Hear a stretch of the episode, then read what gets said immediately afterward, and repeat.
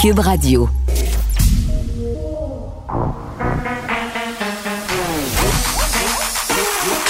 Elle a une opinion sur tous les sujets. Pour elle, toutes les questions peuvent être posées. Geneviève Peterson. Cube, Radio.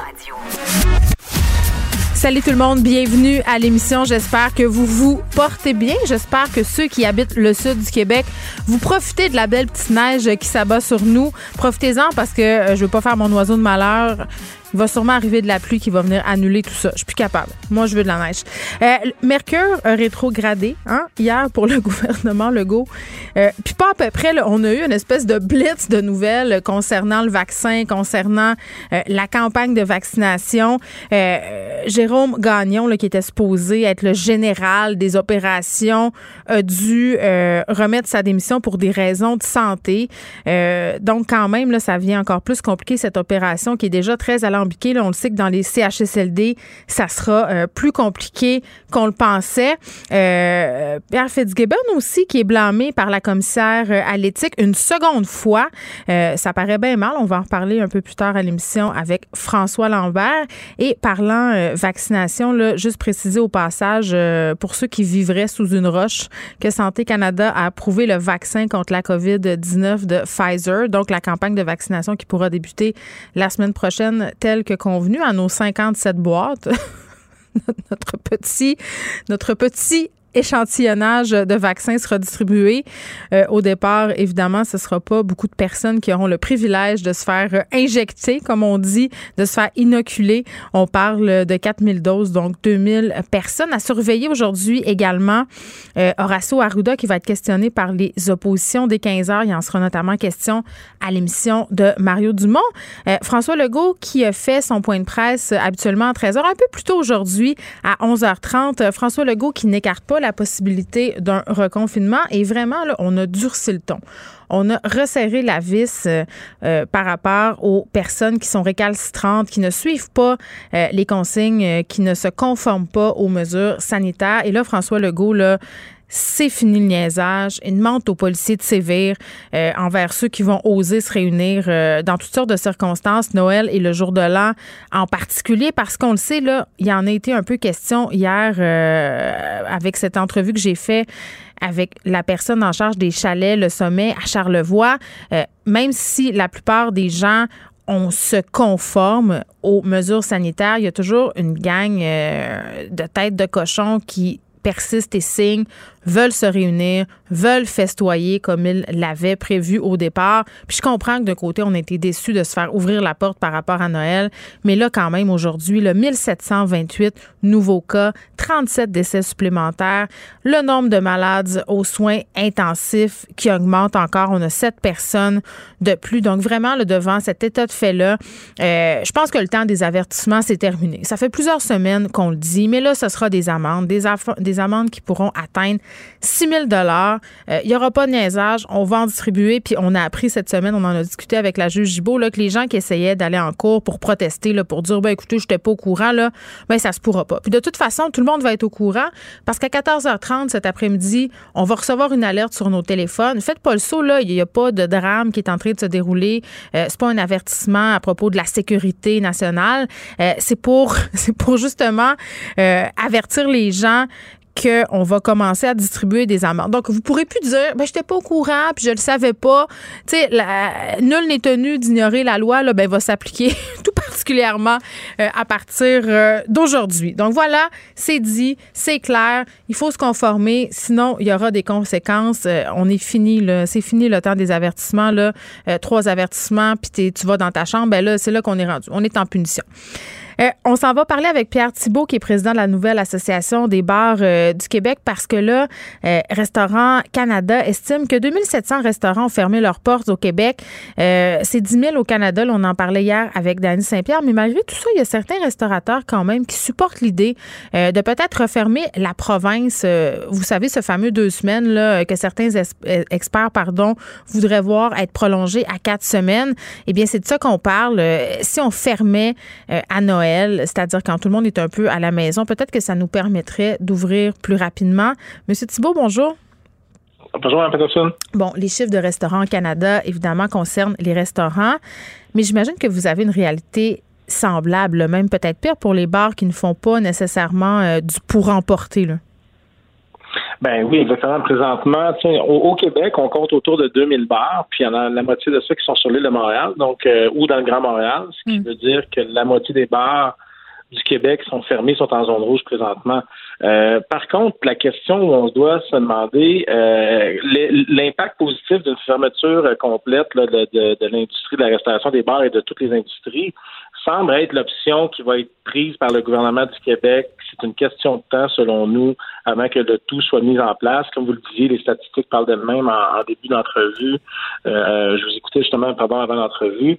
Euh, j'ai l'impression que c'est le choix à faire euh, sans, sans trop hésiter. Je, je crois que c'est la meilleure façon de procéder pour mettre un frein ou le le, le, le, break à bras, si on veut, pour un certain instant sur la, la, transmission et la propagation ben, qu'on oui. présentement. Donner une bonne jambette, M. Thibault, euh, à ces statistiques, à ces chiffres-là qui ne cessent de grimper. Euh, puis en même temps, ben, profiter euh, un peu du momentum de Noël. C'est-à-dire, de toute façon, à Noël, on le sait, là, on est un petit peu en slow motion. Là. Tout le monde est monde est à la maison, les écoles sont fermées, on passe du temps en famille, donc c'est à ce sens-là, en ce sens-là, plus facile de fermer. En plus, les commerces sont habitués à ce que ça soit plus tranquille après la période des fêtes. Donc, les impacts financiers euh, seraient moins grands. Et là, corrigez-moi si je me trompe, que si, par exemple, on reste ouvert pendant le temps des fêtes et que là, au mois de janvier, on a une flambée des cas et qu'on décide de refermer, euh, Dieu sait pour combien de temps, là? 100% d'accord. L'idée, c'est ça qu'il faut éviter. Je veux dire, il y a un secteur de l'industrie qui s'appelle la restauration au Québec qui paye le prix pour l'ensemble des industries d'une certaine façon, dans la mesure où c'est nous qui sommes fermés parce qu'on fait partie d'un secteur qui est le mm. divertissement. Euh, idem pour les bars. Euh, des fois, je grince des dents à entendre des, euh, des salons de coiffure, puis je vise personne, mais tu sais, j'ai entendu des exemples comme ça. Euh, le président de l'Association des salons de coiffure de Québec, étrangement, tantôt, je l'écoutais sur une entrevue, puis il disait que c'était pas dans les salons de coiffure qu'il y avait de la propagation. Il y a encore des gens qui regardent en, vers juste dans leur direction à eux, au lieu de travailler d'une façon solidaire. Ça, ça commence un peu à nous énerver quand que nous, euh, on prend la, la, facture pour tout, euh, pour tout ce qui est fermé présentement dans notre secteur. Oui, parce que personne n'en a vraiment des éclosions majeures. Il n'y a pas vraiment de secteur euh, pire qu'un autre, à part les écoles, puis c'est pas un secteur économique. Exact. Non, puis on l'a prouvé. Je veux dire, l'idée de la, les éclosions, ça ne nous appartient pas. C'est pas dans les restaurants et bars. Une fois qu'on s'est adapté, les statistiques sont là. Santé publique euh, Montréal l'a dit, M. Herda l'a dit. Non, mais c'est la question de l'alcool, M. Thibault. C'est ça, je pense, le problème avec cette industrie-là. C'est parce que c'est la désinhibition qui amène la consommation d'alcool. Mais encore là, on en a parlé à mmh. plusieurs reprises. Euh, mettre des couvre-feux. Présentement, on voit des ventes records de notre côté à la SAQ, ce qui est bon parce que ça fait l'économie du Québec. Donc, qu'est-ce qui se passe dans les maisons, qu'est-ce qui se passe dans les restaurants, les bars? Ça. Nous, ce qu'on disait à l'époque, c'est qu'on fait une gestion du personnel en place. Mais le, débat aujourd'hui où on s'en va, est-ce qu'on doit fermer le Québec? Je pense que c'est une question. Les travaux parlementaires vont finir vendredi. Donc, mm. euh, d'une certaine façon, nos élus sont en arrêt de travail. Euh, c'est un grand mot, mais les travaux sont terminés. Euh, pourquoi on va prendre la décision avant de partir de ces travaux-là? Pourquoi laisser en suspens euh, cette, espèce d'option-là? Ça, semble favorable. Je ne sais pas, vous, vous avez fait plus d'entrevues. Euh, de, notre, de nous, ce qu'on entend de notre côté, ça semble être une mesure qui est favorable présentement à l'ensemble du Québec. Si on est pour fermer plus tôt, pour réouvrir plus tôt, idem pour les écoles, pour laisser la place à la santé publique, laisser toute la place aux gens qui travaillent dans la santé publique présentement. Euh, je pense que c'est vraiment, la, je vois même pas pourquoi on hésite encore euh, à, à, Ben, je pense que pour euh, l'une des rares fois là, depuis le début de la pandémie, tout le monde s'entend pour dire que ça serait pas une mauvaise idée. Je pense qu'il y a beaucoup d'adéquation uh-huh. au niveau de la population par rapport à cette idée euh, d'une refermeture. Là, une part qu'on a dans l'industrie des bars, puis c'est une part aussi qu'a l'industrie de la restauration, c'est qu'après la pandémie, on n'est plus que des chaînes, que des franchises. Uh-huh. Puis Restaurant Canada a quand même fait une affirmation qui est choquante euh, on dit que la moitié des restaurants qui ne font pas partie d'une chaîne vont fermer leurs portes d'ici six mois. Puis, tu sais, on dit ça, on dit bye à l'unicité des restaurants, on dit au revoir euh, aux établissements qui font les choses autrement, qui présentent aussi souvent, euh, contrairement aux chaînes, des produits locaux. Je suis 100% d'accord. Écoute, c'est l'enfer. Mais tu sais, en même temps, j'ai toujours des réserves sur les grandes statistiques de, de, de Restaurants Canada. Là, au mois d'août, il annonçait que 75% des restaurants seraient fermés euh, au mois de novembre. Au mois de novembre, il y a du 40. Là, aujourd'hui, tu sais, je conteste un peu ces statistiques. Mais ils ont un agenda aussi. Là. Ils veulent rouvrir, ils veulent montrer l'impact que la pandémie sur leur, leur industrie. Oui, mais c'est encore un peu du me, myself, me, and I. Et quand on dit qu'il faut absolument rouvrir les salles, qu'on parle d'un lockdown au Québec, je trouve que c'est très selfish comme comportement. Puis c'est de là où des fois, ça mérite un peu de voir les gens qui sont dans le dans ces associations-là, qui ne parlent que pour les chaînes. Dans le secteur indépendant de la restauration, qui fait le caractère du Québec euh, et de multiples grands pays comme la France, l'Espagne, je veux dire, c'est pas sans rien enlever au Subway de ce monde, je pense qu'on se plaît plus aux expériences des de la restauration. Subway, c'est pour après. C'est pour après les bars, le Subway. Puis le McDo. Puis toutes ces affaires-là. c'est ça, c'est le pad à la fin.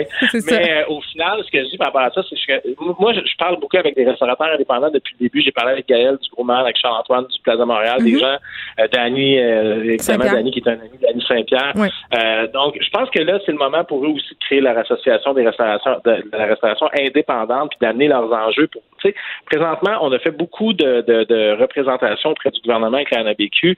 C'est sûr qu'on trouve ça long, mais encore aujourd'hui, on a quand même eu des gains dans des euh, statuts euh, mm. pour les entreprises start-up euh, qui ont été finalement qui vont être acceptés sur le programme de, de l'ARAM. Il y a des trucs, il y a des petites victoires comme ça qu'on gagne du moment où il y a une structure derrière qui fait des représentations.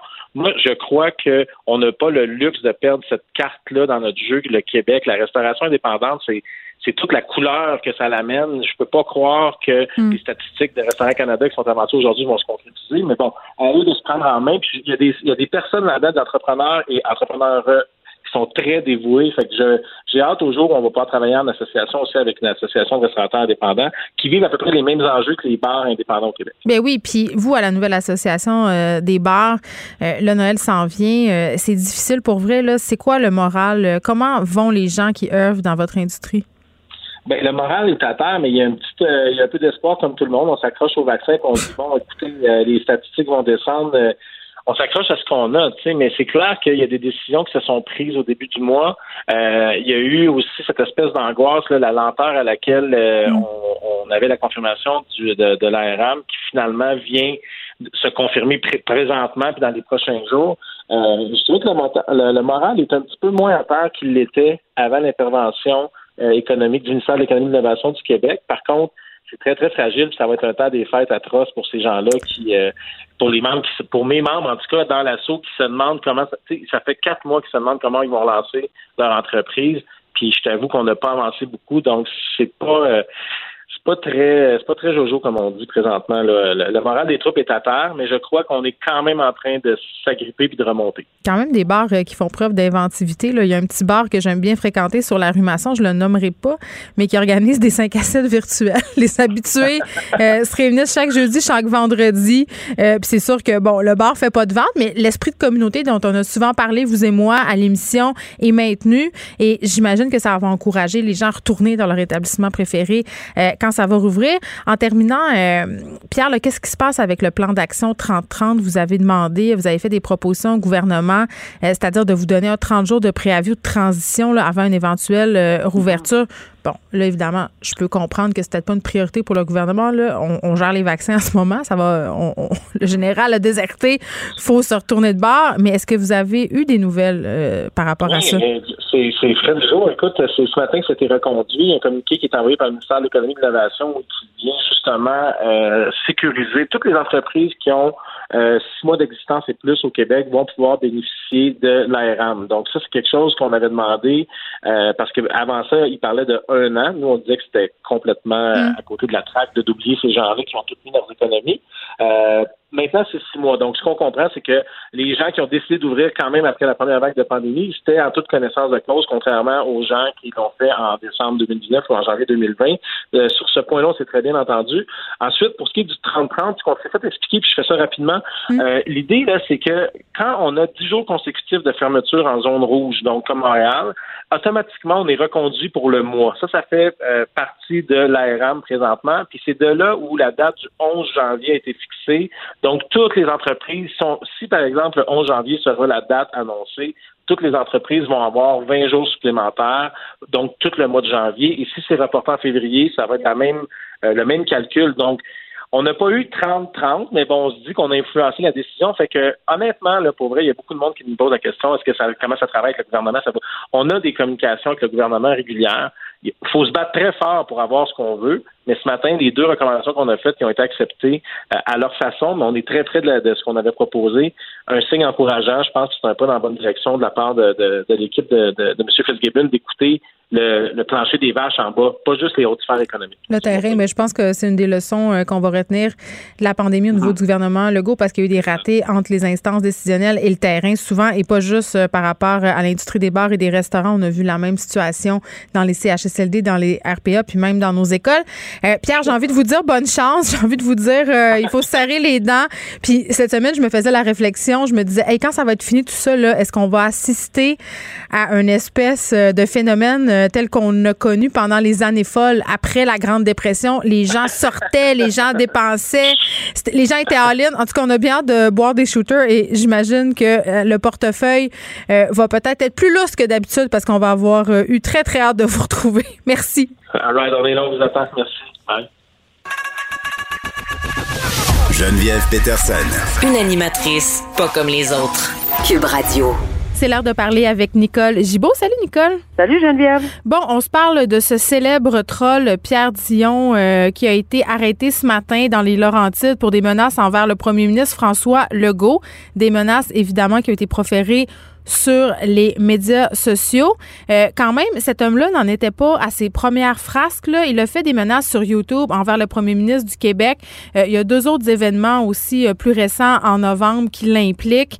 vraiment, là, Pierre Dion, qui a déjà un casier judiciaire, il était sous probation pour avoir tenu des propos haineux. faut croire qu'il apprend pas. Non, mais ça, malheureusement, il y en a comme ça, là. Et c'est ce qui c'est dommage parce que tu sais la justice là euh, on, a vraiment autre chose à faire euh, vraiment là que de voir des gens de façon récurrente se, présenter devant les tribunaux. Maintenant, évidemment, si encore une fois, on va ouvrir la parenthèse là s'il y a une défense pleine et entière à faire parce qu'évidemment il, il, maintient qu'il n'est pas coupable, il, il aura droit à son procès, etc. comme tout le monde. Mais ici là, en probation, ça part très mal. Et j'imagine J'imagine que si on l'a mis en état d'arrestation et que c'est parce qu'on a preuve à l'appui avec les médias sociaux, donc euh, je pense qu'il va y avoir énormément de difficultés. Puis ça, ça va, c'est un facteur aggravant, on s'entend là. Alors, euh, pour tout ce qui va arriver dans le futur sur une sentence potentielle à ce monsieur-là, euh, et je pense qu'on va y aller avec également pas juste le facteur aggravant qui était en probation, mais pour pour pour pouvoir dénoncer, une dénonciation, là, puis que faire un, petit exemple, j'ai l'impression que ça va être assez, euh, on va être probablement plus sévère euh, à, son endroit qu'à l'endroit des premiers euh, accusés dans, la, dans de semblables matières. Oui, puis M. Dion qui fait face à une accusation d'incitation à commettre des actes criminels en lien à des publications Facebook, puis tu disais ce que je trouve dommage, c'est que ça engorge euh, le système de justice qui peine déjà en ce moment euh, à suffire à sa tâche. Là, on le sait, euh, tout ça a été stoppé pendant la première vague de la pandémie. Il y a une espèce de goulot d'étranglement en ce moment dans nos tribunaux. c'est sûr que des cas comme ça, ça vient ajouter au travail déjà vraiment, vraiment, vraiment ardu des avocats, des juges. Mais en même temps, Nicole, j'ai envie de te dire, parce que tu me parles d'exemple, je pense qu'on est rendu là. Je pense qu'on est rendu à envoyer un message clair à la population. Puis par ailleurs, j'entendais tantôt le premier ministre Legault parlant de message clair dire bon, tu sais, par rapport à notre sujet d'hier, là, on a assez fait de prévention, là. Là, à deux heures et demie, tout le monde va recevoir une alerte, là, sur son téléphone via Alerte Québec parce que dorénavant, euh, si vous êtes prise en flagrant délit de ne pas respecter les consignes sanitaires, ben il y aura des amendes et vous pourrez plus dire que vous étiez pas au courant. On envoie une alerte générale. oui, puis je pense que c'est pas une mauvaise idée parce que c'est, je, suis certaine que évidemment, il n'y a pas grand monde, grand monde sur cette planète en ce moment, euh, et surtout au Québec, qui n'a pas son téléphone cellulaire ou quelque façon de communiquer parce que c'est la communication par excellence avec les médias sociaux, etc. Donc, on envoie l'alerte générale, donc vous aurez été informé de façon générale. Quelle méthode magnifique d'alerter tout le monde. Oui, parce que euh, nul n'est tenu d'ignorer la loi. oui. Puis en, même temps, euh, capotez pas là, à 14h30, là, il se passe rien de grave. Ce, ce sera cette alerte-là sur vos téléphones et un peu partout euh, dans différents médias, ce message que désire envoyer François Legault à la population.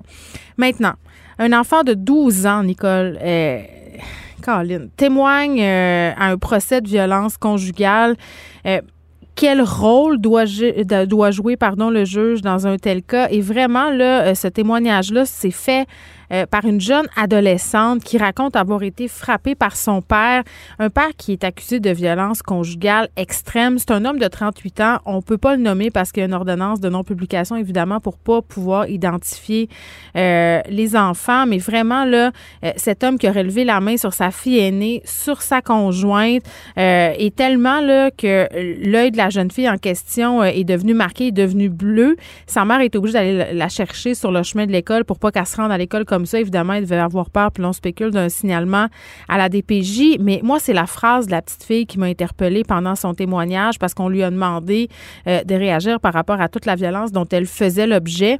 Elle a répondu J'ai peur. Je ne sais pas s'il veut me tuer. Tu sais, on parle de son père ici, là. Non, mais c'est vrai que c'est ça frappe l'imaginaire parce que ça se peut pas.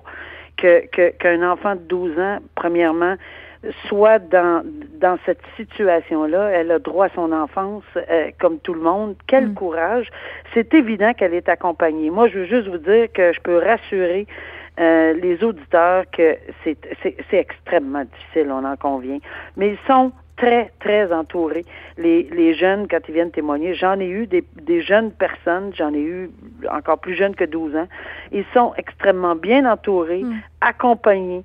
Euh, et, ils, ils, sont, ils ont déjà fait des visites souvent avant euh, que, ça, que, que le tout se passe devant le tribunal. En tout cas, en pandémie, je ne sais pas comment ils s'organisent, mais moi, ils faisaient des visites, euh, mettons, quelques jours avant pour voir qui était assis où, qui était quoi, la couleur des toges, pour pas... Parce que c'est, un environnement qui est pas facile. Euh, c'est très austère, très formel. Très formel, très austère. Évidemment, on ne prend pas une attitude euh, on n'a pas la même attitude, si vous si vous me permettez, si on me permet, euh, qu'on a avec un adulte euh, qui, on sait très bien, qui comprend comment ça fonctionne, témoigner, etc. Témoigner contre ses parents. C'est déjà difficile. T'es un enfant témoin, c'est difficile. Tu témoignes contre ton parent, c'est encore plus difficile. C'est encore plus difficile. Souvent, souvent, souvent, un, ils sont dans une salle à part, par vidéoconférence. Deux, ils ont au moins un paravent parce que ça n'a aucun bon sens. Regarder la personne en plein visage, ça, c'est hallucinant. Là. Ça, ça, se passe pas comme ça. Et, et ils ont vraiment, vraiment un encadrement. Maintenant, les propos qu'elle tient, euh, c'est déchirant. C'est déchirant de voir qu'elle a été violentée psychologiquement, physiquement, puis qu'elle a assisté, parce que c'est sa mère. Alors, il n'y a pas juste le père, là. Il faut, il faut que tout, tout son environnement, toute la sécurité qu'elle avait dans la vie, tout, tout, d'une vulnérabilité incroyable, puis tout ça s'effondre. Elle a vu sa mère pendant quoi, presque 19 ans apparemment, là. Oui, être euh, victime. on parle ici, euh, on parle de violence euh, conjugale qui inclut de la, oui, qui, qui, inclut de l'agression sexuelle, de l'agression armée aussi à l'endroit de cette femme-là. Et elle a 12 ans. Ça veut dire que toute sa vie, parce qu'on prétend que ça a duré, on prétend que ça a duré sur une période de 19 ans, là, toute sa vie, elle a été en, en lien avec des cris, euh, c'est inimaginable le milieu dans lequel elle a vécu. Elle est euh, forte d'aller témoigner et tu sais cette petite voix là, je fais juste m'imaginer, j'ai peur. Et je peux vous dire que ça, ça touche là, comme pas à peu près. Il n'y euh, a personne qui peut rester immuable à ça. C'est impossible. Puis évidemment, il est accusé de voies de fait causant des lésions, de menaces de mort sur ses enfants également. Fait que c'est une panoplie d'infractions. Hmm. Euh, en matière de encore une fois, en matière de violence conjugale et familiale. On va lui souhaiter euh, la paix à cette jeune fille-là de vivre dans un environnement sécuritaire. Elle et aussi les trois autres enfants de la famille, ainsi que cette mère-là. Euh, peut-être que son calvaire euh, s'achève, je lui souhaite. Et je veux quand même spécifier, Nicole, parce que je trouve toujours pertinent de donner des ressources quand on parle de sujets comme ça qui sont sensibles, que si on est victime de violence conjugale ou si on a quelqu'un dans notre entourage qui est victime de violence conjugale, c'est possible de s'adresser à SOS Violence conjugale. Vous allez sur leur site Internet et il y a toutes sortes de ressources euh, qu'on peut trouver sur ce site-là. Euh, Tout à fait. Nouveau report dans le dossier du meurtre du jeune Thomas euh, Cameron. De nouveaux éléments de preuve qui ont été déposés dans le dossier de ce jeune homme qui est accusé du meurtre prémédité quand même de Thomas Cameron à Sherbrooke. Et là, ça étire encore les procédures judiciaires criminelles. C'est très pénible, ça, pour les familles. Ça, là, c'est à peu près le plus gros des irritants, à part le fait, évidemment, on sait que la perte, c'est le, pire des pires, la perte d'un être, d'un enfant, mais c'est un drame.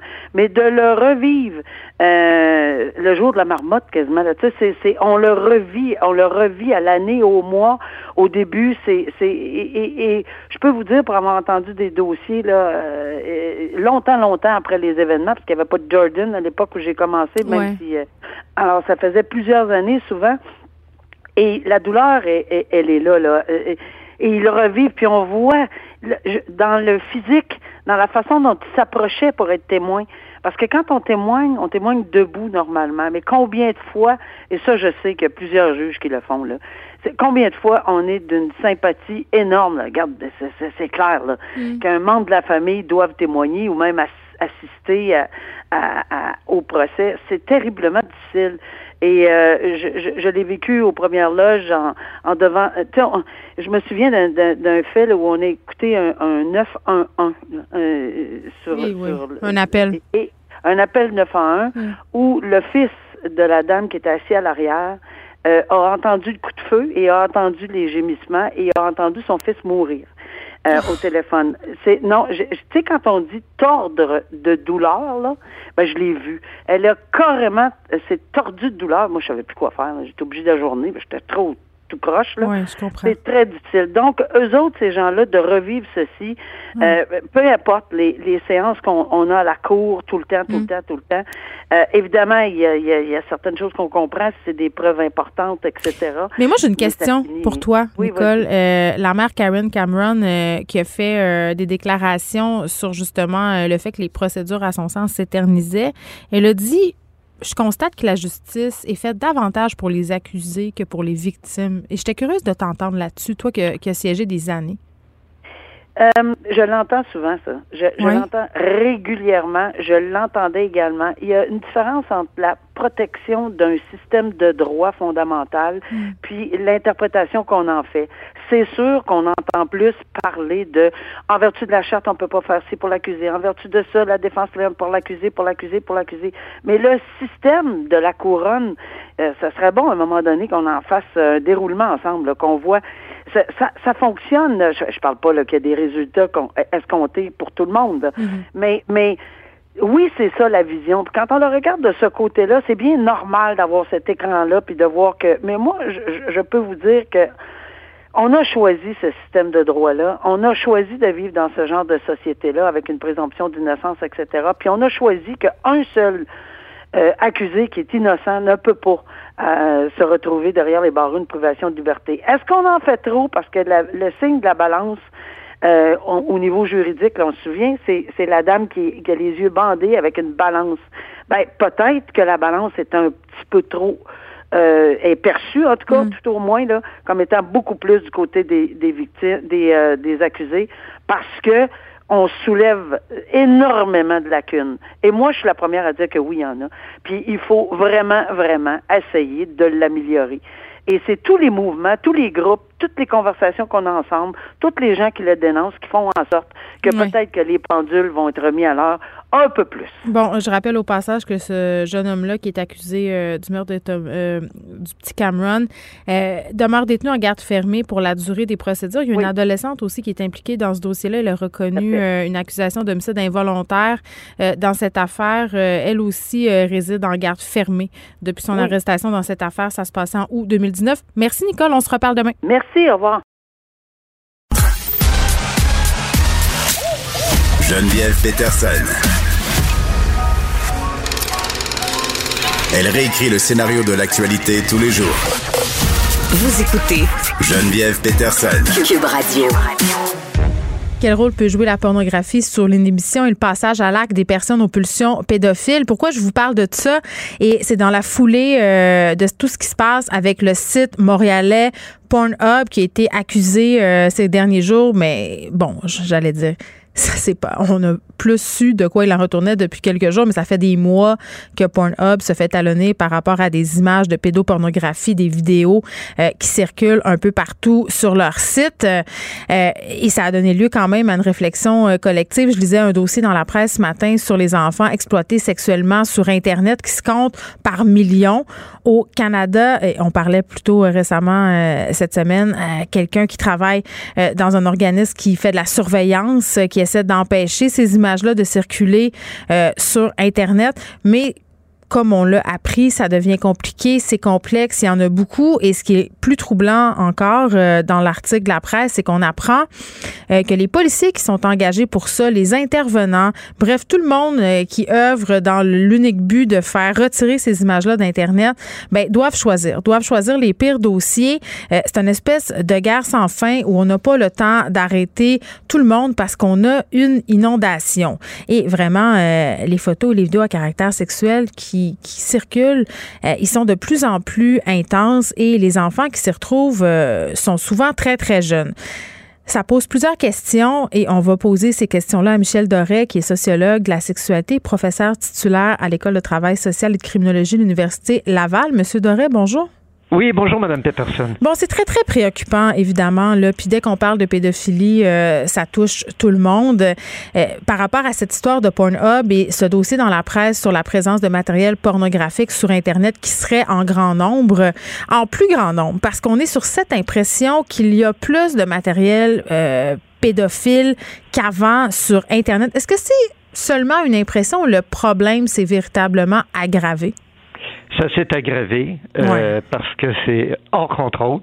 Puis vous savez, on s'inquiète beaucoup de la diffusion, mais moi, ce qui m'inquiète le plus, c'est la fabrication. Oui, les victimes, les enfants qui ben se retrouvent euh, dans ces affaires-là. là, il est déjà trop tard.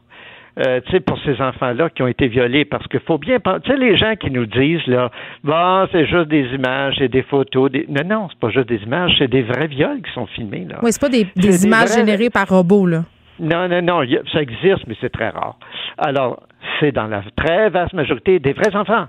Alors, donc, il y a eu des vrais viols, des vraies agressions et des choses d'une sauvagerie et d'une violence inouïe et on parle d'enfants. Alors, c'est sûr que la diffusion est inquiétante mm. parce que ça pourrait donner des mauvaises idées à du monde. on sait que la très grande majorité, ça, faut, faut, faire une nuance là-dessus. La très grande majorité des agresseurs sexuels de nature pédophile là, mm. ont des collections de, de pédopornographie. Mais quand la police arrête des gens, là, il y a 10% à peu près des gens arrêtés qui sont passés aux actes. Donc, on sait que ça encourage les gens qui font déjà des agressions, mais euh, il y en a qui disent non, t'as par curiosité pour être voyeur, tout ça. Mais dans tous les cas, là, ça change rien au fait que c'est des enfants qui ont été vraiment violés et violentés. Et c'est pour ça qu'il faut s'inquiéter que ça soit diffusé, bien mm. sûr, mais il faut s'inquiéter dix fois plus que ça soit fabriqué.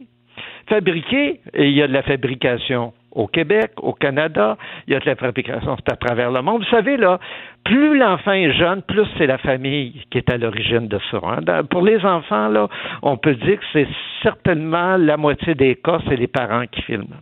Oui, là, M. Doré, il y a plusieurs affaires euh, là-dedans. On va commencer, euh, on va démêler tout ça par rapport euh, à la sauvagerie des images dont vous faisiez mention. tantôt, les policiers qui disent on doit faire des choix, puis souvent on se concentre sur l'âge des victimes parce que au-delà de 12 ans, quand c'est filmé, ça devient difficile euh, d'affirmer à 100% par exemple, qu'on a affaire à une mineure ou à un mineur. En bas de 12 ans, euh, c'est facile. Euh, puis, bon, on raconte dans cet article-là qu'on voit des vidéos, des images avec de très, très, très jeunes enfants. On parle de 8 ans et moins. On parle d'enfants de 2-3 ans. On parle de vidéos qui impliquent de la torture avec des objets contondants, des jouets sexuels destinés aux adultes. C'est difficile à dire. J'ai de la misère à le dire en ce moment, euh, Monsieur Doré. Là, c'est difficile de concevoir que des gens puissent être excités par ça. Oui, c'est très difficile, mais vous savez, il y a des gens que pour qui plus c'est interdit, plus c'est plus ça va loin dans dans la fantasmatique. Ouais, ouais, plus euh, je sais pas, ça, les nourrit. Euh, c'est terrible de penser ça. On voit qu'il y a de l'éducation sexuelle puis de la sensibilisation qui se fait pas là, parce que ça n'a pas de bon sens là. Mais c'est ça qui nourrit ce marché-là.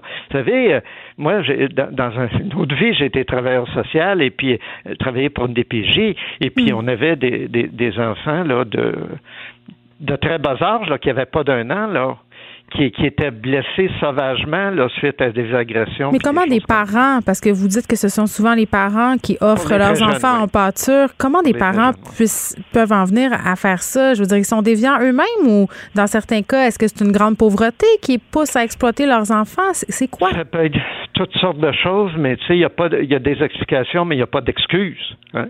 Il n'y euh, a, pas d'excuse à ça. Il n'y a aucune excuse. Il peut y avoir des explications. Puis il hmm. euh, y en a c'est pour l'argent, il y en a c'est pour euh, faire comme d'autres font. Il y en a c'est pour eux-mêmes se satisfaire des parents qui sont déjà incestueux. il y a tous les cas, mais, mais c'est pour ça qu'il faut sensibiliser le, grand public, la population, parce que, tu sais, ça se passe, là. On dit, oui, mais ça se filme dans d'autres pays. Non ça se passe aussi ici. Il y a pas mais même si ça se filme dans d'autres pays, c'est pas plus acceptable.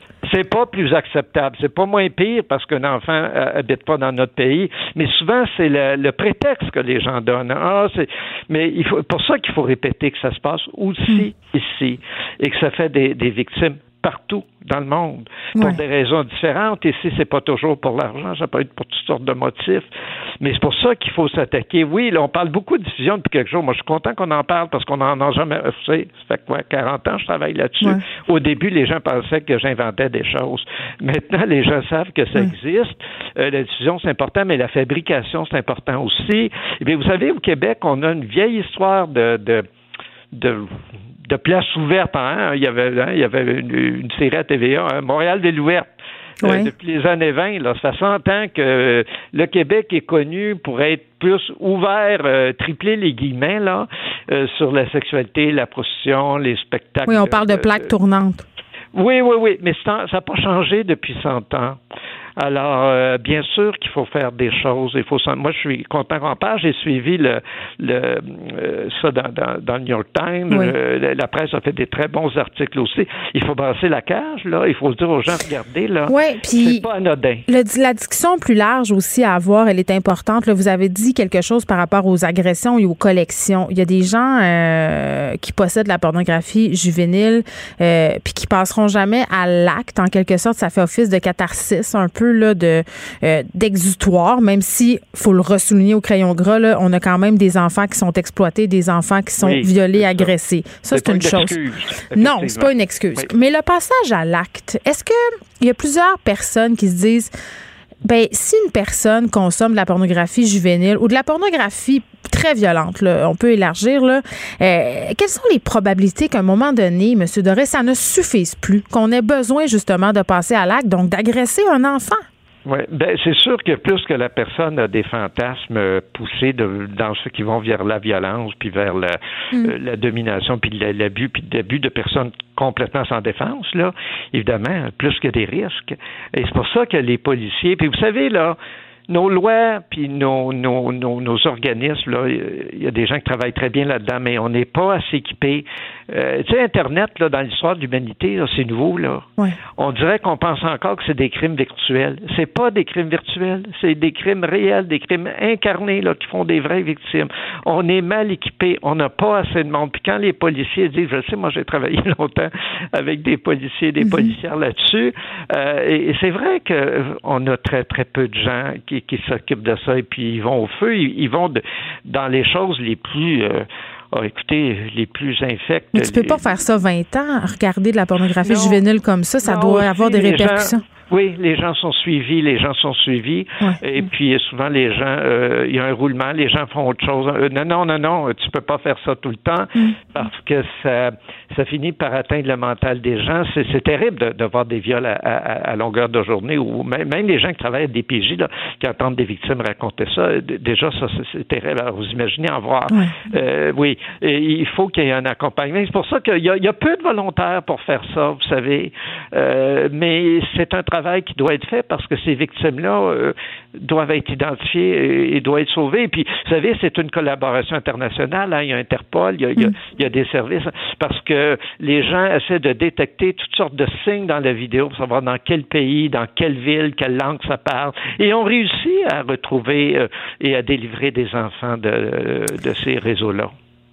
Bon, euh, il faut sauver les enfants, mais il faut aussi, je crois, puis c'est une position euh, qui est peut-être pas la très populaire, mais il faut euh, faire en sorte que les pédophiles obtiennent de l'aide entre guillemets. Là, ce sont des prédateurs sexuels. il faut pas les laisser au, grand jour. Là, je veux qu'on se parle un peu de cet aspect-là. il faut, oui, il faut. En fait, quand on dit les aider, là, c'est ça veut pas dire ne pas aider.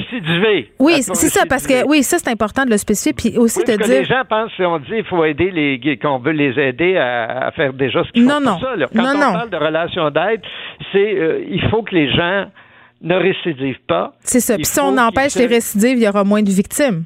Exactement. Et, ça, et puis ça aussi, on n'est pas très bien organisé parce qu'il y a des services déjà, d'ailleurs des très bons. Québec, c'est un des endroits au monde où il y a les plus grands spécialistes là-dessus. Mais euh, il y en a. Pourquoi qu'il n'y a pas, par exemple, une ligne où les gens pourraient appeler pour dire qu'ils ont un problème puis de demander de l'aide? Les gens ont déjà de la misère à demander de l'aide pour des problèmes de santé mentale qui sont socialement acceptables. Imaginez la pédophilie. C'est ce que j'allais dire. Mais il faudrait qu'il y ait une ligne spéciale pour ça. Parce que quand on parle de milliers de sites, quand on dit que c'est au Québec une des entreprises, c'est une entreprise au monde qui fait le plus d'argent avec la pornographie en général, mais y compris cette sous-section-là. Puis cette sous-section-là, qui a une bonne partie qui est, en dessous de l'iceberg, qu'on ne voit pas. Hmm. Alors, c'est sûr qu'il faut qu'il y ait des endroits où les gens qui se savent vulnérables avant de commettre l'irréparable, qui, qui lancent un SOS. Vous avez raison là-dessus. Euh, est-ce que ça se peut se contrôler? Est-ce que ça se peut, je ne vais pas dire guérir parce que c'est pas une maladie, là, c'est une déviance, mais. C'est un crime, oui, c'est un crime. Exactement. Euh, est-ce qu'il y a des pédophiles qui passeront jamais à l'acte parce qu'ils le savent que c'est mal? Oui, bien sûr, ça aussi, la recherche le montre, euh, heureusement. Euh, mais euh, ça ne veut pas dire qu'à un moment donné, il n'y aura pas des, périodes de vulnérabilité où il y aura mais comment on contrôle? thérapeutique? Ben, c'est ça, il faut de l'accompagnement thérapeutique, il faut, faut, mm. faut des, des, gens soient là euh, pour, pour, pour les aider à résister, à changer si possible. Et, c'est possible, comme vous dites, c'est pas une, il faut être, vous savez pourquoi on dit plus une maladie? On, on plaint les gens qui sont malades. Hmm. Mais c'est un crime, là. C'est pas une maladie. Et puis la sexualité. C'est-tu une orientation sexuelle? Il y a certains pédophiles qui revendiquent ça. Non, ce n'est pas une. Dans toutes les orientations sexuelles, il y a des personnes attirées par les enfants. Il y en a, il y a des hommes hétérosexuels attirés par les jeunes filles. Il y a des hommes homosexuels attirés par les petits gars. C'est une préférence à l'intérieur des orientations. Dire que c'est une orientation sexuelle, c'est. Mais c'est très choquant. Ben, c'est choquant, puis ça a été utilisé aussi pour banaliser les choses de base comme l'hétérosexuel. Non, non, non. Et puis, vous savez, on a des lois, il y a une majorité sexuelle dans tous les pays du monde, dans les 200 quelques mm. pays du monde, parce qu'on reconnaît qu'en bas d'un certain âge, les gens sont pas capables de consentir. Tu sais, on a parlé beaucoup de consentement depuis, les affaires MeToo de, depuis quelques années. Et puis les enfants, là, la question se pose même pas. C'est sûr que les, les, gens sont sous la domination d'adultes et ça ne peut être que des abus. Hmm. très bien, Michel Doré, merci. C'était fort intéressant. Sociologue de la sexualité, professeur titulaire à l'École de travail social et de criminologie de l'Université Laval. On revenait évidemment euh, sur cette histoire entourant Pornhub, des vidéos euh, mettant en scène des enfants qui circulent allègrement et des policiers qui ont confié euh, s'attarder au plus urgent. Il y a tellement de contenu sur Internet qu'ils ne savent plus où donner de la tête. Geneviève Peterson, la déesse de l'information. Vous écoutez Geneviève Peterson, Cube Radio. Bon, euh, on reste dans les sujets difficiles. C'est la troisième journée des audiences publiques euh, par rapport au cas de la petite Rosalie. Euh, rappelle un peu des faits. Là, Audrey Gagnon, sa mère a été, a été reconnue coupable du meurtre de sa fille de deux ans. Elle l'a poignardée à de nombreuses reprises avant de la jeter aux poubelles. Vraiment un, meurtre sordide, un meurtre odieux, un infanticide. Et là, pendant les audiences publiques qui ont lieu pour essayer de comprendre ce qui s'est passé, on a entendu l'intervenante qui s'est occupée du dossier d'Audrey Gagnon à la maison, Marie Rollet. Euh, son séjour là-bas, quand même, qui a donné lieu à beaucoup de questionnements. La, première question et le premier questionnement étant euh, ben pourquoi? Pourquoi ils l'ont laissé partir? On parle de tout ça avec le docteur Gilles Chamberlain, qui est médecin psychiatre, ancien directeur des services professionnels de l'Institut Philippe Pinel. Monsieur Chamberlain, bonjour. Bonjour. Bon, euh, docteur Chamberlain, quand même, là, on a entendu hier cette intervenante-là témoigner. Évidemment, elle est très, très remuée. Elle a quitté euh, son travail euh, depuis. Mais juste pour faire la petite histoire de ce qui s'est passé, Audrey Gagnon se présente là avec sa fille, passe quelques temps, ça se passe bien. On remarque pas quand même grand manquement là, chez cette femme-là. On soupçonne une consommation de stupéfiants peut-être un peu problématique. On souligne qu'une fois, elle a laissé sa fille seule dans sa chambre pendant. Euh, bon, elle serait sortie prendre une marche. Là. Grosso modo, on a de la négligence, mais on n'a pas de la grande négligence. C'est ce qu'avance euh, cette intervenante-là. Là où le bas blesse, euh, c'est quand justement elle tente d'avoir une discussion avec Mme Gagnon sur sa consommation de drogue. Elle devient sur la défensive, et ça, c'est toujours selon les dires de l'intervenante. Là, je tiens à le préciser. Mme Gagnon qui aurait dit que l'intervenante en question était toujours sur son dos et qu'elle allait, en fait, euh, qu'elle avait envie de la tuer, de la faire brûler vive. Évidemment, ce sont des propos assez violents. On décide d'expulser madame. Elle demande si elle peut rester une soirée de plus. On lui dit non, pas l'air de savoir trop où aller, s'en va. Et c'est là euh, que le crime survient. Et à la question, est-ce que vous seriez douté qu'un tel drame aurait pu arriver? Évidemment, on répond non, non, non. Euh, rien n'aurait pu indiquer que Madame Gagnon aurait aurait pu être agressive envers son enfant. Là, on apprend tout ça, euh, docteur Chambellan. Ce sont des détails très troublants euh, qui choquent le public. Là. Mhm, absolument. Absolument. Puis, mais, mais de l'autre côté, c'est possible que cette dame-là mm n'ait pas donné d'indice face à sa fille. Euh, une des hypothèses qu'on peut avoir, là, elle a été reconnue coupable, donc il n'y a pas de maladie mentale comme telle. Non. Une des hypothèses qu'on peut avoir, c'est que il y a des gens qui ont de la colère en dedans d'eux. Euh, ils peuvent en avoir beaucoup et euh, ils ont de la difficulté à reconnaître cette colère-là. Donc, ça leur prend un persécuteur. Ça prend des gens qui, qui vont tenir responsables de, de, de, ce qui leur arrive. Et étonnamment, ces gens-là se voient toujours en victime. Mm. Et, euh, et, et, tant qu'ils ont un persécuteur identifiable, ben ils vont se défouler contre cette personne-là. Là, l'exemple ici, c'est quelqu'un fait son travail en disant on a des règles à respecter dans un centre comme ici, on peut pas se permettre que les gens soient, soient intoxiqués, mm. on peut pas se permettre que les gens soient menaçants. Euh, si on respecte pas ce minimum de règles-là dans un endroit comme celui-là, ça marchera pas. Donc ils n'ont pas le choix. Et là, pour cette dame-là, ben, celle qui lui dit ça, c'est elle qui la persécute. C'est de sa faute à elle, c'est un problème. Donc elle se met à l'haïr et sort son agressivité contre cette personne-là. Le problème, c'est que si l'agressivité est en dedans de l'individu, s'il se retrouve tout seul avec son enfant, même si jusque-là, son enfant, ça avait été la prunelle de ses yeux, puis elle s'en occupait, ça y prend un persécuteur. Fait que, surtout si elle a consommé, ça va amplifier ce phénomène-là. Fait que là, les gens peuvent devenir interprétatifs. Si l'enfant pleure, ils vont, ils, vont, ils vont prêter des intentions à l'enfant. L'enfant de deux ans qui pleure, là, ça se peut que ça pleure. Ça peut avoir pour toutes sortes de raisons. Mais là, là, le discours, ça peut être quelque chose du genre, là, ben, elle fait exprès, j'ai assez de problèmes comme ça, pourquoi elle m'en rajoute, puis elle fait exprès pour m'écœurer. Bref, toute la colère peut tout d'un coup se déplacer sur cet enfant-là, même si c'était pas là avant. Et, là, son crime, euh, pardonnez-moi de vous interrompre, docteur Chamberlain, mais puis euh, je trouve ça très difficile à dire, là, mais euh, cet enfant-là a été poignardé avec une rare violence à de multiples reprises. On, parle de rage ici, là, effectivement. Exactement. Exactement, exactement. Mais euh, l'explication, c'était plutôt pour donner un exemple comment quelqu'un aurait pu investir cet enfant-là hmm. et tout d'un coup virer à 180 et là, c'est l'enfant qui devient son persécuteur. c'est elle devient la victime de cet enfant-là et tous les problèmes du monde qu'elle a, elle peut finir par les reporter cet enfant-là. S'il n'y avait pas cet enfant-là, elle serait pas, il serait pas, elle aurait pas plein de problèmes qu'elle a là dans sa tête à elle. Là. Hmm. On savait bien que c'est pas de la faute de cet enfant-là. Mais, mais, mais, mais c'est, c'est le genre de raisonnement quand on évalue les gens qui finissent par se tenir dans leur tête. Et là, toute cette rage-là va, va se rapporter euh, dans sa tête. c'est l'enfant qui la persécutait. Et là, une fois que la rage se défoule, il n'y a pas grand-chose pour arrêter ça. C'est un exemple typique de, de nombreux, nombreux coups de couteau. Euh, c'est quelqu'un là qui n'arrêtera pas tant que la rage ne sera pas défoulée. Oui, puis cette femme-là avait euh, plaider coupable en 2014 à des accusations de voie de fait grave, avait donné sept coups de couteau à son conjoint de l'époque. Exactement. Des informations que le centre avait pas. Eux, ils l'avaient toujours vu comme quelqu'un qui s'occupait bien de son enfant. Mm. Fait que c'est sûr que si on a ce genre de trouble de personnalité-là, l'enfant, c'est un peu notre prolongement. Euh, si on a d'autres persécuteurs dans la vie, là, qu'on tient responsable de nos problèmes, on peut être tout à fait adéquat avec cet enfant-là. Mais ce qu'il faut retenir, c'est que ça peut virer à 180 degrés en dedans de quelques instants et la personne qui était très, très investie peut devenir la personne qui est le plus haïe. Et, ça se peut que, ça, que les gens dans les ressources l'aient pas vu, ça. Ben oui, puis il y a cet aspect aussi particulièrement sordide d'avoir jeté le cadavre de sa fille dans une poubelle aussi. Pourquoi, pourquoi elle s'en est débarrassée de, de cette façon-là, vous pensez? Mais une fois que la rage s'est c'est défoulé complètement. Euh, là, les gens, les gens reviennent dans la réalité. Mm. Euh, pas qu'ils l'étaient pas avant, ils savaient ce qu'ils faisaient, ils sont totalement responsables. Mais une fois que là, là, c'est qu'est-ce que je fais? Euh, C'est probablement quelqu'un qui est, qui est un peu démuni.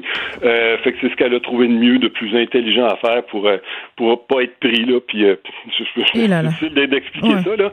Mais mais c'est que pour elle, une fois que cet enfant-là est décédé, la question, ça vient comment je fais pour pas être pris puis pour m'en sortir. C'est ça la question.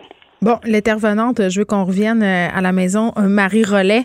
Euh, vous l'avez dit, le docteur Chamberlain, il y a peut-être rien qui était indicateur que cette femme-là aurait pu poser ce type de geste-là après avoir quitté la ressource. Là. En même temps, moi, je me suis toujours demandé, dans son cas, puis on peut parler de bien d'autres cas aussi, là, est-ce que une maison d'hébergement comme celle-là est outillée pour faire face à ce genre de propos puis évaluer avec, avec sérieux la dangerosité d'une personne? Non, mais c'est pas leur rôle non plus. Leur rôle, c'est de venir en, en, aide aux gens. Et il faut qu'il y ait, une, faut qu'il y ait une certaine, un certain décorum dans ça. Il faut qu'il y ait des, des, limites. Là. On peut pas laisser les gens faire n'importe quoi. C'est un endroit qui, qui, se veut sécuritaire, qui, qui justement est là pour rassurer les gens qui vont y être. ça prend des règles, il faut faire appliquer les règles. Ça, ça je pense qu'on n'a pas le choix. Mm. Si on laisse passer une menace de mort comme celle-là de quelqu'un qui avait, qui avait particulièrement sérieux, euh, c'est sûr que c'est toute l'atmosphère qui, qui et, et c'est pas juste l'atmosphère, c'est le prochain qui va se laisser aller aussi, puis jusqu'où ça va aller. C'est tolérance zéro pour des, des, gestes comme ça, puis des paroles comme celle-là. Mm. C'était sûr qu'il n'y avait pas le choix de lui dire de quitter, ça c'est sûr. Maintenant, une fois qu'elle quitte, là c'est comme sans filet. Oui, le système l'a un peu échappé. Oui, là, effectivement, oui, parce que il aurait peut-être fallu lui remettre un numéro de téléphone, quelque chose en disant oui, tu t'en vas d'ici, on peut pas te garder, mais si jamais ça va mal, à la limite, euh, l'urgence, n'importe quoi, hmm. mais on peut pas, là, là c'est vrai qu'il n'y a plus de filet, là, ça c'est vrai. Qu'est-ce qu'on aurait pu faire pour cette mère-là? Parce que, euh, bon, on évoque dans son cas plusieurs problèmes, la consommation de drogue, un milieu de vie difficile.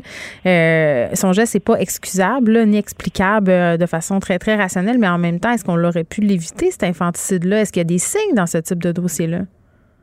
C'est très, très difficile. C'est sûr qu'en rétrospective, là, on peut identifier toutes sortes de choses. Mais oui, c'est facile après cette information-là est noyée dans tout un paquet d'autres informations. On mm. On peut jamais imaginer ça. Euh, le, nombre de personnes qui font des menaces de, de, suicide ou, ou, des menaces d'homicide, c'est pas une sur mille qui va l'agir. Euh, mais une fois qu'on l'a, cette personne-là qui a agi, on regarde en rétrospective, on dit c'est évident, mais il faut pas perdre de vue qu'il y en a des gens qui vont, qui vont dire aux autres je vais te tuer, puis ça, ça, ça aboutit à rien. Euh, fait est-ce qu'on aurait pu le prévoir à 100%? Moi, je pense pas. Je pense qu'il y avait une espèce de bombe à retardement dans ça. Cette personne-là, surtout à, à continuer à consommer, surtout si ça allait mal dans sa vie. Les problèmes ne peuvent que s'additionner. La frustration ne peut qu'augmenter. Euh, et, qu'elle se soit défoulée sur quelqu'un, c'était presque inévitable à un moment donné que ça va sauter. Là, probablement qu'elle se retrouvait seule avec son enfant et que c'est son enfant qui est copé. Une histoire euh, tellement triste. Docteur Gilles Chamberlain, merci, qui est médecin psychiatre. Joignez-vous à la discussion. Appelez ou textez le 187 Cube Radio 1877 827 2346. Hello. Le, le commentaire de Danny Saint-Pierre, un chef pas comme les autres. Il est là, ce chef, pas comme les autres, Danny Saint-Pierre. Salut! Oh, mon Dieu, t'as-tu mangé du ritalin? Ah, je me suis assis sur un spring. Ouh, ça surprend. Salut! C'est bien, on dirait qu'on est tous euh, et toutes un peu down avant Noël, euh, qu'on attend les vacances, qu'on a des mauvaises nouvelles euh, par rapport au vaccin. Ben, mauvaises nouvelles.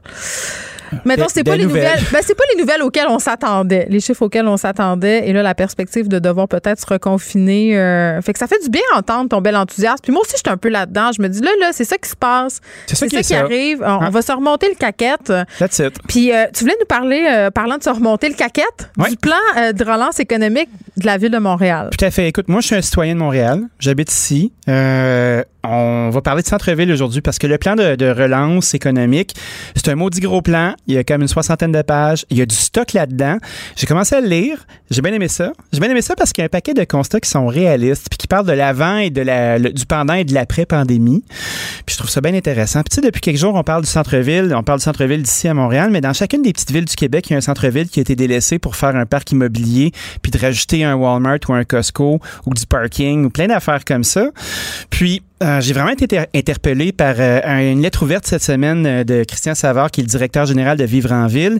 Puis une des clés là-dedans que j'avais, c'est c'est construit, c'est là. Utilisons-le, puis arrêtons de nous étendre un petit peu partout. Comme le stade olympique, il est là. Ben oui, il est là. Faudrait l'utiliser. Mais pourquoi les gens laïssent tant que ça, le stade olympique? Moi, c'est près de chez moi. Je vois le stade de chez moi, très quand beau. je sors. Euh, moi, je le trouve formidable. J'aime mon stade et j'en suis même fière. Et j'aime beaucoup euh, profiter des installations euh, à l'intérieur et à l'extérieur. Et des fois, c'est un peu alambiqué, tout ça, notamment au niveau des stationnements. Ça prend Oui. 23 et 28 minutes comprendre le principe, de- à savoir où est-ce que je me stationne si je veux faire telle ou telle affaire. Il y a eu dû avoir beaucoup, beaucoup, beaucoup de comités consécutifs qui ont dû se poser des Oui. questions, puis qui ont dû faire une espèce de cadavre exquis d'incompréhension. J'ai quand même peur à chaque fois que le plafond me tombe sur la tête dès que je me stationne euh, là-dedans. Une tuile. Ça dégoûte, ça dégoûte, ça fait tous les temps. Il y a des craques au plafond. Fait que je fais deux, trois, je vous salue Marie. Ah. Je me dis, advienne que pourra. Moi, puis il y a même des petites places où euh, tu Oui. peux te stationner gratis. Moi, j'aime bien ça. Ah ouais, hein, je pensais qu'il y avait comme des rendez-vous coquins dans le parking du stade. C'est clair qu'il y a ça. des rendez-vous coquins. Il se passe toutes sortes d'affaires. euh, puis, C'est dans l'Est, après tout. à un moment donné, oui, c'est trash, l'Est. À un moment donné, j'ai. J'étais touriste dans ma ville d'année et j'ai Ah oui? pris l'ascenseur pour monter dans le mode du stade. Et moi, j'ai le vertige comme c'est pas possible. Le funiculaire? La- cette affaire-là qui monte, là, Oh oui. phallique, j'ai monté dans le mode du stade. C'était très facile. Ah ouais, c'est comme une érection au sens figuré. Exactement. Euh, c'est le phallus de Montréal. Et rendu Oui. en haut, j'étais pas bien. J'avais les petites, euh, j'avais les petits genoux mous comme Dagoné. Moi, j'ai déjà fait un événement dans la, tour du stade. Sais, pendant longtemps, moi, j'étais un traiteur ambulant. Puis, euh, écoute, j'ai été faire un beau traiteur. Puis, c'était au début de ma carrière où j'étais pas aussi bon qu'aujourd'hui ou pas aussi organisé, mettons, là. Puis, je me souviens d'être monté dans cet endroit-là. Euh, la vue était majestueuse, mais tout était pastel, fuchsia et euh, avec du brass. Oui, c'est un peu weird. C'est un peu. Un peu ça mal vieilli. Je Il y, dirais avait, ça même. il y avait des gardes aussi qui étaient là, là puis ils étaient vraiment. Là. Puis tu sais, euh, c'était le genre de, de personnes avec un emploi protégé là, qui se calissent de toi. Des ben gardes raide. fonctionnaires. Ouais, puis qui étaient là, là, si vous êtes pas fin, là, on redescendra pas l'ascenseur pour vous, vous allez prendre, euh, tu sais, vraiment des beaux assholes. Fait que c'est la dernière fois que je suis retourné. Mais c'est comme le centre-ville de Montréal. Tu On a une comme- relation amour-haine avec le stade. Il est Oui. là, puis on est toujours en train de chier les comptes. Mais moi, je l'aime, le stade. Euh, moi, je, je pense à, à Roger Taillibert, la- l'architecte qui a fait ça, tu sais. Comment il a eu son gig, euh, comment il a vu son leg jusqu'à sa mort. Tu sais, c'est quand même une installation urbaine ambitieuse, là. Tu sais, les tours olympiques. Mais il a un peu chié. Ses plans n'étaient pas tout à fait au point. Il y a plusieurs. euh, J'ai l'impression que ça s'est perdu. J'ai l'impression qu'on a, on a passé l'enveloppe à quelques places. Le chapeau s'est promené, puis Mm. ça donnait ça. Ceci dit, c'est un endroit trippant pour aller voir du baseball. Ah, Peut-être que ça va se passer dans le bassin P, à un autre moment donné, qui sait? Non, là, OK, on revient le au retour, non, mais le retour du baseball à. Montréal, je trouve que c'est un beau rêve de baby boomer. Qu'est-ce que tu veux? Mais moi, j'aimais ça, le baseball. Ben oui, t'aimais ça au passé, là, mais tu t'en passes facilement. L'avenir de Montréal, des- c'est la NBA? J'ai une, ca- à casquette une- des, euh, une casquette des Braves d'Atlanta Oui, en ce ca- moment. oui, euh, à quand moi je pense match euh, avec mon une, une équipe de base- euh, une équipe de basketball à Montréal. Je pense que ça serait ça. C'est là qu'on est rendu. OK. Oui. Centre-ville, ça serait le fun d'avoir Oui. une équipe de basketball au centre-ville, c'est dans le plan de relance? Je ne pense pas que c'est dans le plan de relance. Euh, je ne pense pas que c'est quelque chose qui, qui a été imaginé. Quand je regarde les faits saillants, les 10 mesures en 2021 pour préparer une relance résiliente, verte et inclusive, il y a 60 millions de dollars qui vont être dépensés. des beaux mots ça. Ben, moi, je trouve que 60 millions de dollars, ça commence à être des sous. Mais tu sais, euh, quand un stop coûte 500 pièces ou 1000 pièces, Ça va vite. C'est relatif. Ça va Hein? très vite. Hein? On, on vise pas, c'est pas notre portefeuille à toi puis à moi, là, puis on se dit, hey, on est riche, on s'est acheté une canne de caviar à deux, là. Une autre affaire. Une autre affaire. Donc, on a un soutien adapté au secteur fragi- fragilisé. On a une stratégie pour un centre-ville fort, euh, et résilient, 10 millions de dollars. Une impulsion pour la vitalité commerciale, 12,2 millions. Un soutien accru aux industries culturelles et créatives, 5,6 millions. On s'enligne vers une relance verte, résiliente et inclusive. Fait que là, tu as un paquet de mesures qui sont là-dedans. Puis celle qui m'a le plus intéressé, c'est une stratégie pour un centre-ville fort et résilient. OK, mais c'est quoi concrètement? Là? Concrètement, ben, c'est ça qui est c'est expliqué réaliste, ici. c'est des beaux mots, euh, Ben- tout ça, mais on va faire quoi? Les enjeux et les tendances sont euh, il y a les changements climatiques, il y a un engouement pour l'achat local, il y a l'accélération de la numérisation de l'économie. On fait qu'on va faire du vélo puis on va utiliser nos GPS pour trouver les pistes cyclables. Tout à fait. Puis le télétravail est pour rester. Ça, c'est un fait. Le centre-ville, c'est combien de personnes? C'est 310 000 travailleurs. Non, mais attends, euh, je t'arrête un beaucoup de peu. personnes, si ça. le télétravail c'est fait pour rester, le centre-ville va continuer de se vider? Ben, j'ai l'impression. Yip, yip, yip, Mais je, je pense que ça, c'est un constat pour être capable de prendre des décisions par la suite. Te Mais ça, c'est gars, ça. c'est ça qui arrive, là, puis ça arrêtera pas de sitôt. Fait que qu'est-ce qu'on va faire? Qu'est-ce qu'on va faire? Qu'est-ce qu'on va faire? Parce que quand la pandémie a frappé de plein fouet, là, tu sais, t'as as un maximum de 20% des employés qui peuvent rester à leur travail actuel puis pas être en télétravail. T'as 70% des étudiants qui reviendront pas, puis t'as as un taux d'occupation d'hôteliers qui est à peu près à 19% Fait que là, qu'est-ce qu'on va faire?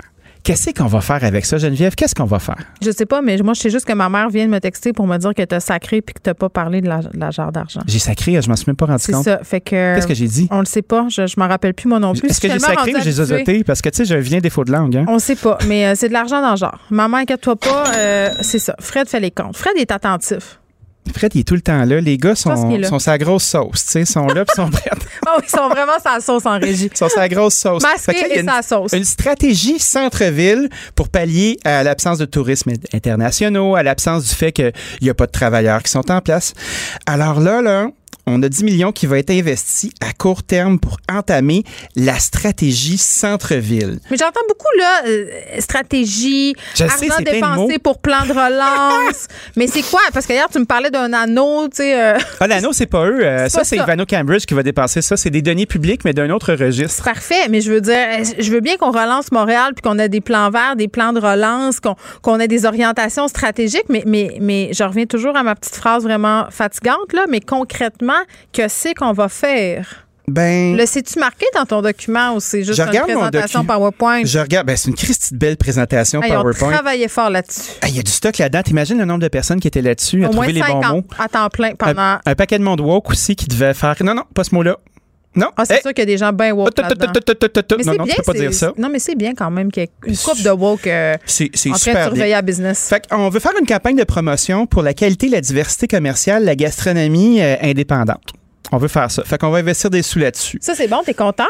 Ben moi, je suis content, mais je me demande comment ça va se concrétiser parce que la plupart du temps, quand tu fais des campagnes publicitaires comme ça, là, c'est un ramassis de plein de bonnes idées qui finissent par être un patchwork incompréhensible, de mauvais goût, Mais est-ce que tu- un peu infantilisant. Oui, mais dans cette dans cette euh, dans cet ordre d'idée, Dani, est-ce que tu vas reprendre la balle au bon euh, que tu as lancé tantôt ton ami Pierre Thibault de l'association, de la nouvelle association des bars, de partir une association des restaurants justement indépendants? Ben moi, je pense qu'il manque un R dans la NABQ. Ben c'est ça. Je Moi, pense qu'il manque qu'on un devrait R. travailler là-dessus. là. On apprend que tu nous annonces ça en, en primaire. Là. Tu vas, tu vas te lancer J'annonce là-dedans. j'annonce rien, mais tu sais, j'essaie Ben de convaincre là. mon ami de dire comme, hey, euh, T'es il comme man- Denis Coderre. il manque une- je sais pas si je vais il me manque une présenter. lettre dans ton association. Moi, je pense que la restauration indépendante a besoin d'un petit coup de pouce. Ben oui. T'as besoin d'un petit coup de pouce pour être fédéré parce que j'ai l'impression qu'on est souvent comme des. euh, on est des gens qui travaillent en silo, on travaille dans nos petites affaires, on travaille nos petites gangs d'amis, on se pousse dans le dos, euh, puis on se donne des high five. Mais après ça, concrètement, quand c'est le temps d'être représenté, c'est moins facile. Tu sais, il y a eu, il y a eu quand même. Je vais Ah, laisser mon sujet. bat. Je vais laisser mon sujet de côté On va y minutes. revenir euh, dans, dans, dans, dans 6-7 ans. Ouais. Puis, euh, je trouve que bien souvent, on n'est pas pris au sérieux parce qu'on est tellement occupé par nos affaires. Mais on est euh, très au tourné vers son nombril, c'est normal. oui, tout à fait. Que on va nous demander, exemple, tu sais, Monsieur Laprise, puis Madame Dormeau, euh, qui est euh, qui est sa partenaire, puis sa conjointe, a rassemblé un paquet d'opinions de la restauration Là, tu parles de indépendante. Normand Laprise. Oui, oui, Normand Bon. Laprise, euh, euh, le parrain de la restauration québécoise, à mon avis, là, tu sais, un grand monsieur pour qui j'ai eu la chance de travailler du propriétaire du Stocké, puis d'un paquet d'autres établissements dans lesquels il investit beaucoup, beaucoup de son vieux gagné pour faire des trucs intéressants, dont le participe Il se met la main dans sa poche, puis Ouais, c'est ouais. quelqu'un qui a du guts, puis qui avance, puis qui croit à la restauration. Fait que, tu sais, on nous a demandé euh, de, de se rassembler, de mettre les idées. Il y a une centaine de personnes qui a pris ça, puis euh, on a envoyé ça à Québec. Puis après ça, oh, qu'est-ce qui se passe? On le sait pas. On le sait pas. euh, Québec, en ce moment, peut-être ont d'autres priorités, là. C'est pas la question. Tu sais, c'est comme un petit accusé de réception, là, tu sais, être capable. Tu vois, M. Thibault, lui, il se fait répondre quand on lui parle. Ah, mais M. Thibault, il est persévérant, on dirait. M. Thibault, là, il ne Tant prend que je répondrais, moi, avec. Je sais Ben, pas. de un, moi, j'aime ça parler avec M. Thibault parce que c'est quelqu'un de- d'extrêmement coloré et divertissant. Ouais, mais il connaît Mais il y a des affaire, résultats, Il est en mode solution. Il est en mode solution. Puis moi, je me dis, Christy, si on était capable de mettre toutes nos bonnes idées puis nos efforts à un seul endroit, parce que on voit des plats, des trucs comme Restaurant Canada, mais qui sont ces gens? Oui, ils vont représenter, euh, ils sont ils sont homologués, ils ont probablement des lobbyistes. La même chose avec l'association Restaurant Québec qui sont en place, puis qui, on est tous dans le même bateau. C'est juste qu'un restaurant, c'est pas, euh, Hmm. C'est pas genre juste de bateau. une affaire. Ouais, c'est ça. Puis tu sais, un restaurant corporatif, une chaîne, c'est pas la même business qu'un mom and pops. Puis on a beau dire qu'on peut représenter tout le monde, mais c'est pas les mêmes enjeux, puis c'est pas les mêmes infrastructures, puis c'est pas les mêmes moyens. Fait que je pense que si la restauration indépendante se mettait ensemble pour être capable, comme la- l'association des bars, la NABQ a fait, ben on aurait probablement un, un levier d'influence qui serait plus grand, puis on pourrait être capable de façonner selon nos besoins ce qui se passe dans nos quartiers, puis ce qu'on juge être important comme restauration Regarde, de tu demain. vois, t'es déjà prêt. Hey, je suis prêt, moi, je suis né prêt. Comprends-tu? Euh, Puis, si on veut revenir euh, brièvement sur le plan euh, de relance économique de Montréal, tu me disais, euh, je trouve que c'est un plan. ré- feuilles. Non, mais je trouve que c'est un plan réaliste qui met en, en avant, si on veut, des vraies idées en prenant comme point de départ la vraie réalité du centre-ville de Montréal. Où ça s'en va, le centre-ville de Montréal? Où ça, devrait s'en aller? Ben, je pense que le centre-ville, pendant longtemps, ça a été un lieu qui est générique. Un Ouais. lieu où les gens de dortoir se déplacent pour aller travailler dans leur dortoir de jour, qui est leur travail. Comme un mal nécessaire. Ben, c'est un mal nécessaire, mais c'est un endroit qui est extrêmement efficace parce que tout est fait pour accueillir euh, une main-d'œuvre qui est migrante, qui part des couronnes, qui s'en vient vers le centre, qui pourrait prendre le transport en commun, qui pourrait se retrouver euh, à avoir des services autour d'elle qui sont intéressants. Puis je pense qu'il y a une grande, grande, grande, euh, un grand désir de d'embellir les lieux, de créer des, des places publiques qui sont intéressantes, de verdir. Puis on dira ce qu'on voudra, mais tous les projets qui ont été mis en place dans les dix dernières années, moi je fais que penser au quartier des spectacles. Tu sais, il faut être vraiment de mauvaise foi pour dire que c'est lettre puis ça marche pas cette affaire-là. faut vraiment pas vouloir avoir du fun. Parce que Christy, c'est beau. Tu regardes la rue Sainte-Catherine, comment elle est faite, puis comment, euh, comment c'est en train de se réparer, puis euh, les installations qui sont là. Moi, j'ai envie de m'y promener. Hey, tu m'aurais même pas pogné mort à cet endroit-là. Dans cette espèce de no man's land un peu étrange où on parle pas français. Moi, je vais pas dépenser mon argent là-bas. Puis là, c'est drôle, mais j'ai des petites business que je vais visiter. J'ai des choses qui sont exclusives que je pensais pas croiser. Euh, j'ai mon pilates là-bas, imagine-toi donc. Tu sais, je vieillis, hein, je dois travailler mon corps. J'ai des images. Euh, C'est des images C'est exquises. Sais-tu pourquoi? Parce que je prends soin de moi. c'est très bien, important. Fait que quand je regarde ça, ben de un, si le lieu est attrayant puis c'est fait avec goût, puis quand même bien que l'anneau de Sauron qui est illuminé, moi je suis sûr que ça va être beau. Je suis sûr que ça va être beau puis ça va être le fun. Mais moi, Faut je, se le réapproprier. Je suis absolument pour toutes les extravagances. Et si l'anneau en est une, alors moi, je ne peux qu'être pour. Ben c'est clair. Puis tu sais, euh, faut arrêter de faire des projets qui sont génériques aussi. Puis euh, je pense il qu'on aurait l'occasion de, de- de lancer des concours d'architecture, de mettre la créativité de l'avant, puis d'arrêter de faire des demi-projets cheap. Tu sais, puis de faire ah ben là on va faire des consensus. Fuck les Christy de consensus. On peut avoir des gestes qui sont affirmés, des pieds qui se mettent à terre, des projets qui sont aboutis. Tu sais, que l'art vive pour vrai, pas de l'art dilué de compromis, de vraies choses. Et pour de l'heure qu'on paye gens. avec nos taxes. Et là, Ouais, là. mais Christy, euh, on l'a vu-tu belle, cette ville-là? Tout le monde est en train de, de se palper puis de, de se caresser en regardant Copenhague, puis Copenhague, gna gna gna, puis des villes qui ont des Hey, on personnalités. a de l'eau, nous autres, on arrive chez nous après ça, là, puis on n'est même pas capable d'avoir euh, des projets d'architecture qui qui sont au moins pas trop débattus, tu sais, Ben, qui sont ça. pas dans le maudit consensus Arrêtons de chialer puis concentrons-nous sur les doers. Je pense que ça va être Oui. pas mal plus productif. J'ai la main levée. Salut, Merci. m'en va travailler. Le, le commentaire de François Lambert, un dragon pas comme les autres. Salut François. Salut. Bon, on se parle euh, du ministre Pierre Fitzgibbon qui est à nouveau euh, écorché par la commissaire à l'éthique. Deuxième blâme pour lui quand même. Euh, puis on dirait que, ben, je vais dire un gros mot, mais vous, toi puis Danny, vous en dites beaucoup. On dirait qu'il fait un fuck you à- au commissaire à l'éthique. Hein? Oh, Lui, euh, là, il 25 s'en- cents dans le genre, François. Là, t'es rendu que tu participes activement euh, à la à sac de l'émission. Tu sais, les profits Ben, iront à Moisson c'est- Montréal. c'est- une fois. Mais à un moment donné, c'est parce que si, si François Legault était dans l'opposition, il mm. déchirait sa, chemise, c'est Carlos Lerao qui faisait ça, avec le Parti libéral. Ah non, c'était pas lui, il était ministre des Finances. C'est qui qui était en économie, les libéraux? J'oublie, je me mélange. Mais, euh, tu sais, à un moment donné, s'il y a un commissaire à l'éthique, c'est parce qu'il y a des règles qui doivent être respectées. Et ces règles-là, ils les connaissent avant de se présenter en politique. Si ça ne fait pas ton affaire, n'y vais pas. Tu peux pas dire, moi, ça, je n'ai rien à faire, puis avec son ton arrogant. Tu sais, à un moment donné, je peux pas toujours chialer contre Fitzgibbon à toutes les chroniques, mais à tous les jours, hmm. il nous donne des munitions, il ne fait ben pas son travail, il est arrogant, puis il écoute pas oui, il y a des extraits, euh, il y a des extraits du rapport euh, du commissaire l'éthique qui sont quand même euh, un peu forts en café, là, évidemment, quand il dit ben mettez-moi là votre blâme. C'est un peu comme s'il s'en lave les mains. En même temps, je vais me faire un peu l'avocat du diable, François, si tu permets, par rapport à M. Fitzgibbon. Là. bon, il y a des règles quand on est un élu, quand on s'en va en politique. Fitzgibbon, il vient du milieu des affaires. Il y a donc des actions dans des fonds d'investissement, dans diverses entreprises. Là, dans le cas qui nous occupe. Ce sont trois euh, de ces partenariats, si on veut, euh, qui préoccupent la commissaire à l'éthique. Mais mettons, François, si tu t'en vas en politique, là, tu l'as déjà dit que c'est quelque chose qui peut-être t'intéresserait. Qu'est-ce que tu vas faire? Tu vends tous tes placements privés? Je pourrais pas y aller. Euh, en partant, moi, j'ai une partie de mes placements qui ne sont pas gérés par moi. Je n'ai aucune idée déjà en partant qu'est-ce qu'ils vont gérer, qu'est-ce qu'ils vont transiger. J'ai pas un mot à dire. Tous les gens qui sont avec ce groupe-là, c'est le même portefeuille. Donc, une, cette partie-là là, est déjà réglée. Maintenant, euh, j'irai pas en politique parce que j'ai des entreprises, tout simplement. J'ai pas le temps. Ben oui, mais c'est aussi une grosse perte d'argent. Si Fitzgibbon euh, tire la plug sur ces trois euh, investissements qui sont en cause dans cette histoire-là, là, puis là, euh, on peut pas les nommer, mais la compagnie A, mettons, là, ce qui était soulevé, c'est que c'était impossible presque à vendre. Ça prend des acheteurs qualifiés. c'est la COVID, tu fais moins d'argent. Imagine, là, ton acheteur t'offre 30% de moins, t'as pas le choix de le prendre. ce sont de gros sacrifices à faire. on parlait d'une ben, partie de son fonds de on ne me fera pas pleurer, mais quand même, euh, si on veut qu'il y ait des hommes qui viennent et des femmes qui viennent du monde des affaires ou qui sont mieux nantis, qui vont en politique, euh, à un moment donné, il va falloir faire des aménagements, tu trouves pas? Euh, non, non, parce que les aménagements finissent toujours par rentrer dans, dans des abus. Et c'est pour ça, qu'on hmm. veut des gens qui ont une belle expérience. On veut des gens d'affaires, oui. mais on le voit que c'est pas parce qu'il vient des milieux des affaires qu'il est vraiment qualifié pour faire sa job. Moi, je le trouve vraiment, honnêtement, je trouve que c'est un des pires ministres d'économie. Il est tellement arrogant qu'il fait peur au monde et le monde n'ose pas le challenger parce que il est traite d'imbécile presque à chaque fois. Mais François Legault, quand même, n'a euh, pas l'air de trouver que c'est si grave que ça. Tu sais, il se pointe. Bon, tout en partant, quand même, qu'il faut dire. Euh, non, mais attends, euh, quand on se pointe, ton PM se pointe à une conférence de presse d'urgence parce que tu es dans marde, comme on dit, là.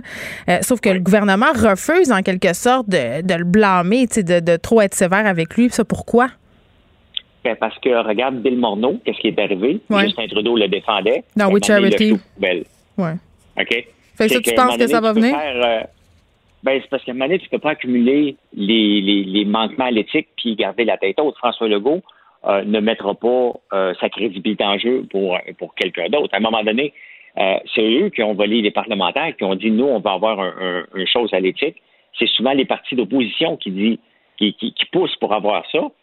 Euh, à un moment donné, il ne pourra pas accumuler, puis accumuler, puis faire des mauvais, des mauvais coups. Là et continuer à se foutre.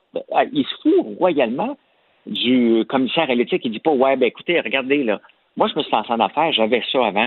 C'est pas facile. Regarde, moi, j'ai une compagnie depuis 20 ans, va Technologie. Quand même, je me lancerai en affaires, là, je peux pas la vendre. Je peux pas, je l'aurais ben, c'est ça. Puis ce qu'on lui reproche, ce qu'on lui reproche peut-être aussi, c'est de pas l'avoir dévoilé puis de pas l'avoir dévoilé à temps. Il s'est comme un ben, peu mal pris. Est-ce qu'on peut mettre ça sur le dos du manque d'expérience de Fitzgibbon, tu crois?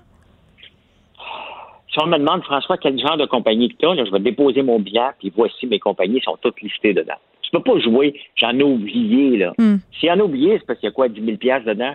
S'il y a des millions de dollars là-dedans ou des centaines de milliers de dollars, tu ne peux pas l'oublier, là. Tu peux me demander toutes mes compagnies, je vais toutes les nommer une après l'autre. Je les connais, imagine-toi. parce que je n'ai pas, hmm. j'ai une dizaine peut-être encore, là, des, des, des, placements un peu partout. Tu finis par les connaître. Tu peux pas. Donc, qu'est-ce qui l'attend? Il n'attend rien parce que François Legault dit c'est pas grave, euh, puis s'arrange avec l'éthique. Puis lui, il dit à l'éthique, garde, achale-moi pas. Fait que euh, qu'est-ce qu'il attend? Rien. Jusqu'à temps qu'il fasse une gaffe majeure, puis que François Legault soit obligé de le de, de, de, de, de se tasser.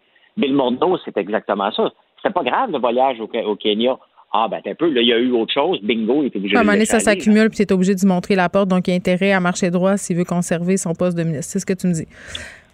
Mais je pense qu'il va continuer à marcher comme ça lui tente de marcher, puis il va partir quand ça va lui tenter de partir. Je pense que c'est à peu près euh, euh, c'est à peu près son attitude à Fitzgibbon. En attendant, il dépense nos millions partout. Partout, partout, partout, tous les jours.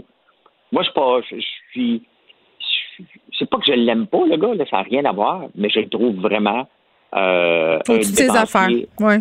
Au-dessus de ses affaires de dépensier. Oui. OK. Il vient d'avoir comme un, un- un plat d'argent, puis il, décide- il décide de le donner à tout le monde sans faire attention à ce qu'il dépense. Puis une place où euh, je suis assez d'accord avec toi, c'est le fait que quand tu te fais euh, prendre comme ça avec un blâme, un deuxième blâme euh, par la commissaire à l'éthique, euh, peut-être qu'un petit changement de ton s'impose. Hein? Peut-être qu'un petit peu d'humilité, ça aurait mieux Exactement. paru que d'y aller comme ça, frondeur, puis de quasiment mettre au défi le gouvernement de te mettre à la porte. OK. Campagne du Ritz-Carton qui tourne mal. Ça fait une couple de jours, euh, je voulais parler de ça, François.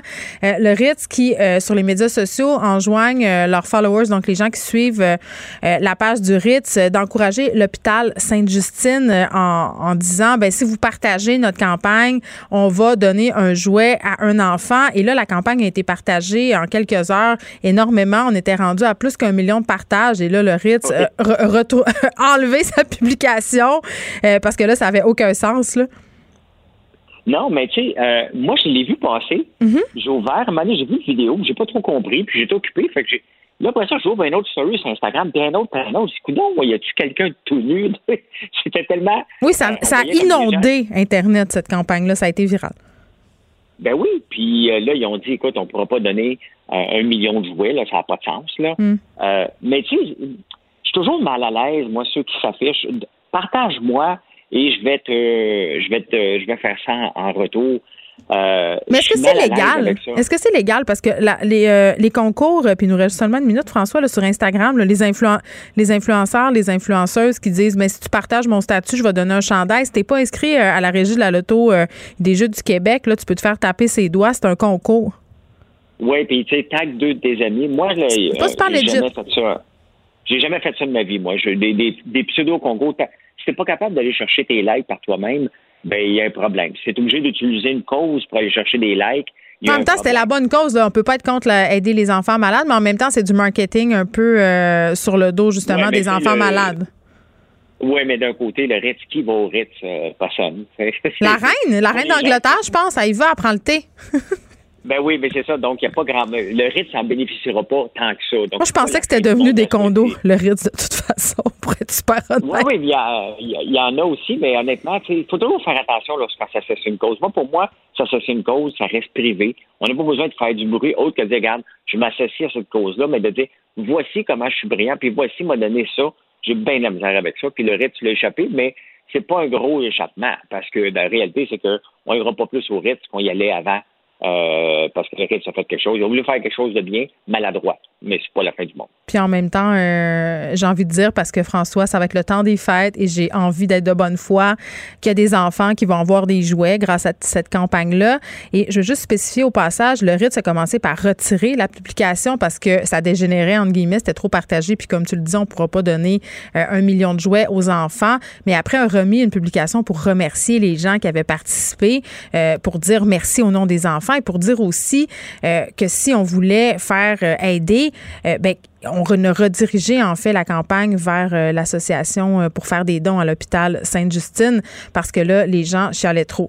Donc, c'est quand même une bonne action au final. C'est ce que j'ai envie qu'on dise. François? Oui, c'était maladroit, Merci. mais c'était pas, la, euh, c'était pas la grosse chose. Merci. Pour elle, une question sans réponse n'est pas une réponse. Geneviève Peterson. Cube Radio.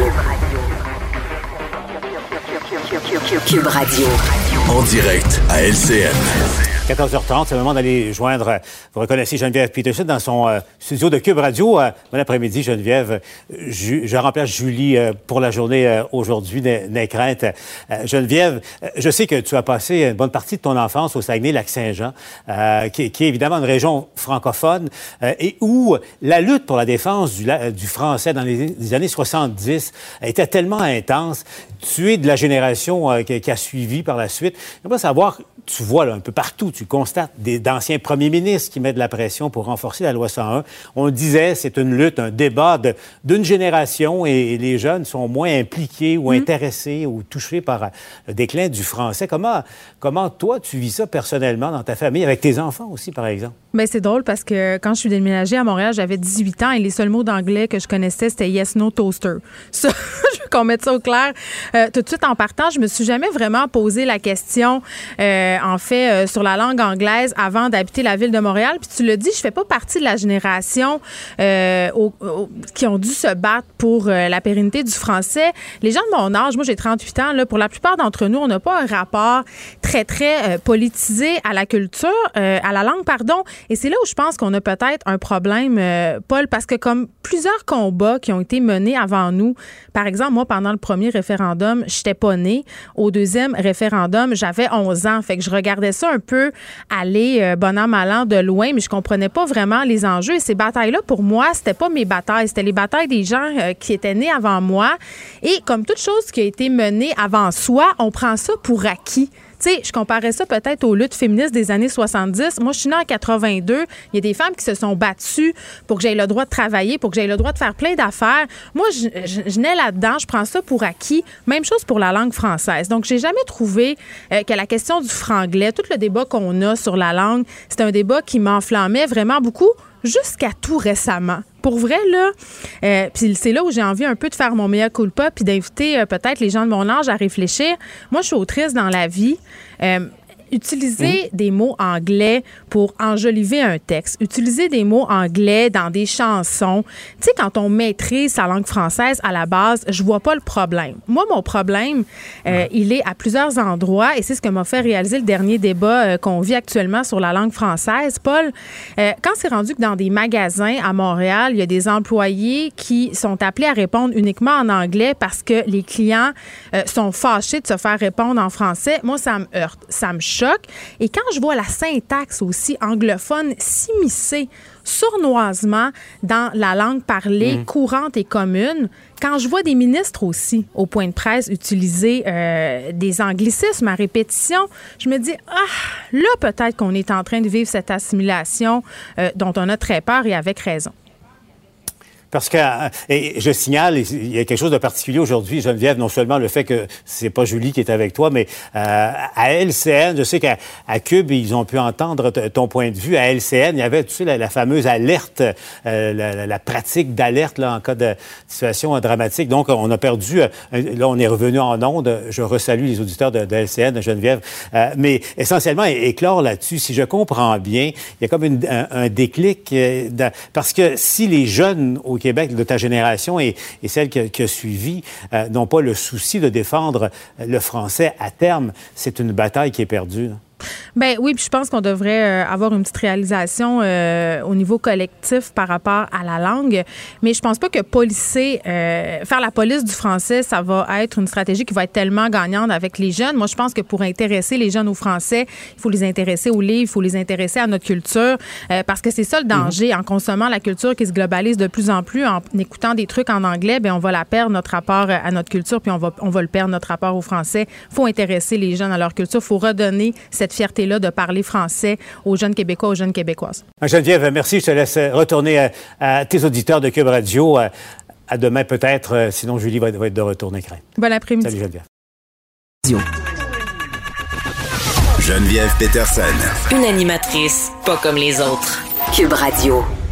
On se parle de l'effet de la pénurie euh, des places en garderie euh, sur ce milieu, sur ces travailleuses et travailleurs qui œuvrent dans ce milieu. Bien sûr, ce sont davantage euh, des travailleuses parce que là, on a le ministre de la Famille, Mathieu Lacombe, qui veut faire de la pénurie de la main-d'œuvre en petite enfance sa priorité, lance une grande opération afin de pourvoir de nombreux postes dans nos garderies et CPE au Québec. On en parle avec Christine Labry, qui est porte-parole du deuxième groupe d'opposition en matière de conditions féminines et pour la famille. Madame Labry, bonjour.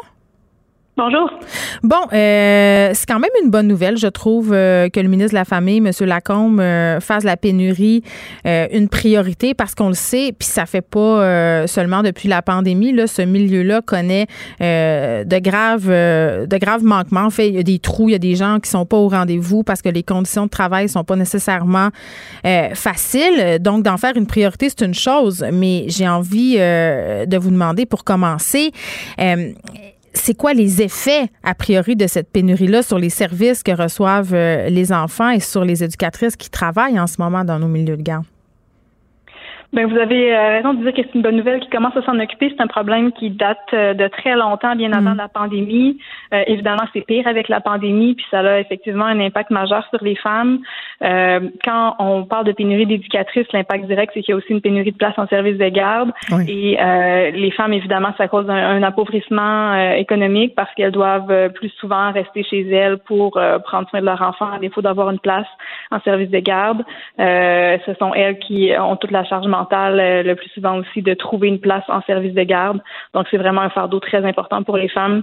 Et puis, ça peut les mettre même dans des situations euh, difficiles mm. au sens où si elles perdent leur indépendance économique parce qu'elles doivent rester à la maison de prendre soin de leurs enfants, si elles sont dans une relation malsaine, par exemple, mm. euh, ça rend plus difficile de s'en sortir. Ben oui, puis je pense qu'il faut se rappeler quand même là, que l'une des raisons pour lesquelles avait été créé le réseau des CPE, c'est Pauline Marois, par ailleurs, qui a porté ce dossier-là à bout de bras. C'est pour permettre aux femmes, justement, de sortir de la précarité économique, de sortir aussi de la dépendance économique euh, par rapport euh, à leur conjoint. Et c'est dommage parce que la situation qu'on vit en ce moment fait a des femmes qui doivent faire des choix déchirants et qui doivent rester justement euh, dans la précarité et dans la dépendance économique. Tout à fait. Oui, oui, il y a des milliers de femmes en ce moment qui sont dans cette situation-là. Elles cherchent une place, elles s'inscrivent hmm. au guichet unique dès, euh, la, la, dès qu'elles découvrent qu'elles sont enceintes et malgré des mois d'attente, malgré des centaines d'appels, elles réussissent pas à trouver une place ou quand elles y parviennent, souvent c'est à des dizaines de kilomètres de mm. chez elles ou à un tarif qui correspond pas nécessairement à leurs moyens parce que le choix n'existe pas non plus. On ne choisit pas nécessairement d'avoir une place euh, subventionnée ou pas. Euh, c'est extrêmement difficile. Puis, comme ce sont les femmes qui sont souvent déjà en congé parental parce que ce sont souvent elles qui ont le revenu le moins élevé entre les deux conjoints, Hmm. Euh, la, décision familiale, c'est souvent que ce soit elle qui reste à la maison. Oui, puis je veux qu'on se parle, euh, peut-être élargissons euh, la discussion davantage, Madame Labrie.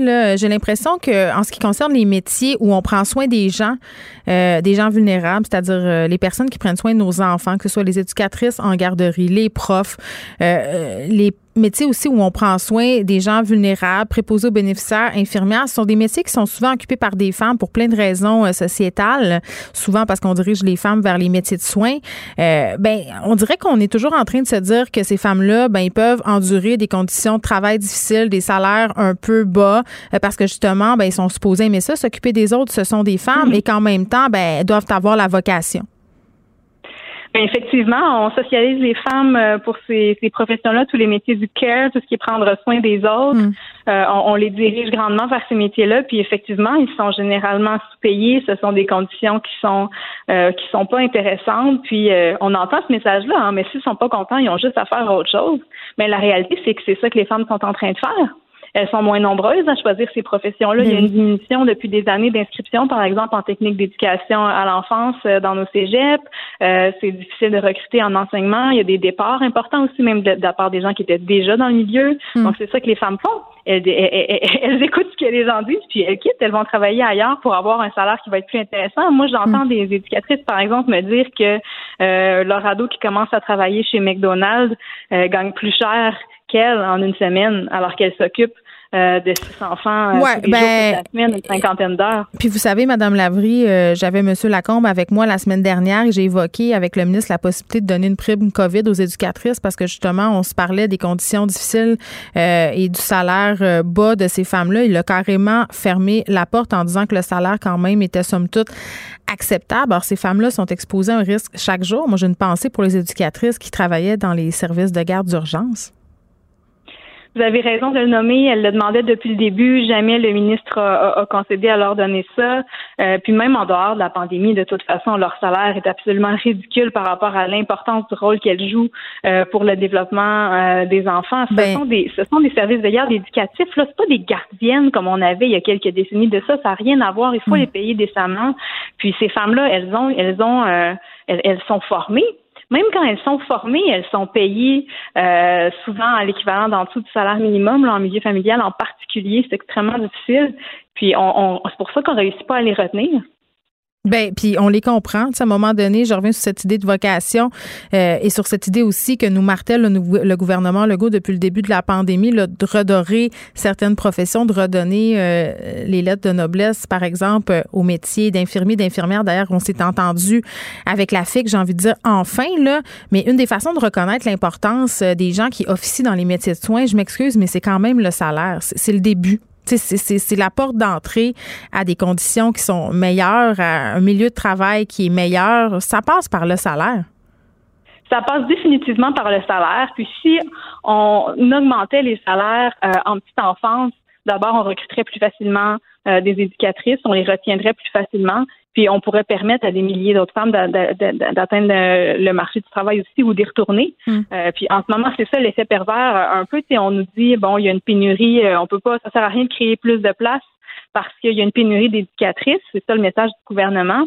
Mais en, en même temps, ils font ils font pas grand chose pour la pénurie d'éducatrices. Hein. Le plan qu'ils ont annoncé dans les dernières heures, c'était un plan strictement lié à la pénurie là, pour répondre à peu près aux milliers de départs qui, qui ont eu lieu depuis le début de la pandémie mais des éducatrices, il en manque des milliers de plus. Juste pour les milieux familiaux, les permis qui existent, sont euh, qui sont pas attribués en ce moment par manque d'éducatrices, mais ça nous mm. prendrait 4000 éducatrices de plus pour rendre disponibles ces 24 000 permis-là. Mm. Euh, donc, on n'a pas de plan en ce moment de la, part du ministre. Puis, euh, dans les dernières négociations de convention collective, ce qui a été octroyé comme augmentation était vraiment très, très bas, de sorte que les milieux continue de fermer depuis. Il y a carrément une hémorragie. Puis en ce moment, on a moins de place en service de garde qu'on en avait quand la CAQ est entrée au pouvoir. C'est grave. Moi, je pense qu'on devrait se rappeler collectivement que c'est avec les éducatrices en garderie, les éducatrices en service de garde, les profs que nos enfants passent le plus de temps. Passent le plus de temps là, à l'école, à la garderie, qu'avec nous, leurs parents. Euh, donc, je vois mal comment comme société, on peut s'en laver les mains du sort des gens euh, qui sont là pendant que nous, on n'est pas là. C'est ce que j'ai envie de mhm. dire. Christine Labrie, merci porte-parole du deuxième groupe d'opposition en matière de conditions féminines et pour la famille et députée de Sherbrooke pour Québec solidaire. Le, commentaire de Varda Etienne, une vision pas comme les autres. Salut Varda. Le chèque est normal. le chèque pour les éducatrices en garderie? Ben écoute, moi je pense que parmi eh tous les chèques que j'ai pas envie de faire, celui-là n'en fait pas partie. Moi, moi j'ai envie de leur en faire un chèque. Ben et, pas, pas juste un chèque. Ça, ça, ça mérite un 649 à vie, ça. Moi, j'ai un ami, euh, Hugo Meunier, qui travaille euh, dans d'autres médias, qui a fait une émission euh, de télé avec TV5 dans le temps. Et le concept de l'émission, c'était d'aller essayer différents emplois. Et parmi ces emplois-là, Hugo est allé travailler 7 jours, 21 jours, pardon. Et c'est d'ailleurs le titre de l'émission. Ça s'appelle 21 jours. 21 jours dans une garderie. Et je peux te jurer, Varda, là, qu'après ça, il est sorti, puis il me dit, hey, ces femmes-là, devraient gagner un million par année. Je sais pas comment elles font. non, mais, mais tu ris, bon, c'est une plaisanterie, je comprends, mais d'un autre côté, de manière plus sérieuse, moi je suis d'accord que ces employés-là sont sous-payés, que c'est, comme tu l'as mentionné pendant pendant ton entretien, ces gens-là passent beaucoup plus de temps avec nos enfants que nous-mêmes. Ils sont capables d'encaisser, d'endurer beaucoup plus que nous-mêmes, les parents. Ça n'a pas de prix. En tout cas, parenthèse fermée, mais je trouve c'est important de le dire. Donc, je suis tout à fait solidaire à la cause. Bon, j'avais envie qu'on se parle d'un post qui m'a interpellée, euh, Lena Dunham, qui est une euh, autrice américaine. Euh, si vous ne la connaissez pas, juste pour la petite histoire, là, c'est celle qui a écrit la série désormais éponyme Girls, série qui a servi de modèle à bien d'autres séries par après. Lena Dunham, maintenant, qui écrit des livres, qui travaille sur différents projets à la télé ou au cinéma et qui est vraiment comme une espèce de porte-étendard du mouvement de réalisme par rapport au corps. Par ailleurs, c'était c'était un de ses sujets de prédilection dans Girls, de voir des filles avec des corps, entre guillemets, normaux. Et là, je fais exprès de mettre des guillemets à normaux, là. C'est-à-dire des filles qui correspondaient pas nécessairement aux standards de beauté qu'on est habitué de voir à la télé, là, en train de s'adonner à des scènes de sexe. Moi, ça m'avait d'ailleurs profondément troublé à l'école, euh, à l'époque, pardon, de voir des vrais corps. Et là, elle a fait un post parce qu'elle est très, très. Euh, euh, ben oui, Léna Deham a fait son pain puis son beurre sur l'authenticité pas mal. Et elle, est allée d'une espèce de confession, euh, puis je pense que ça va parler à plusieurs personnes. C'est pour ça que j'avais envie qu'on en jase ensemble. Elle a dit, on dirait que le confinement m'a ramené dans des mauvaises places, c'est-à-dire des mauvais réflexes, des affaires que je pensais régler.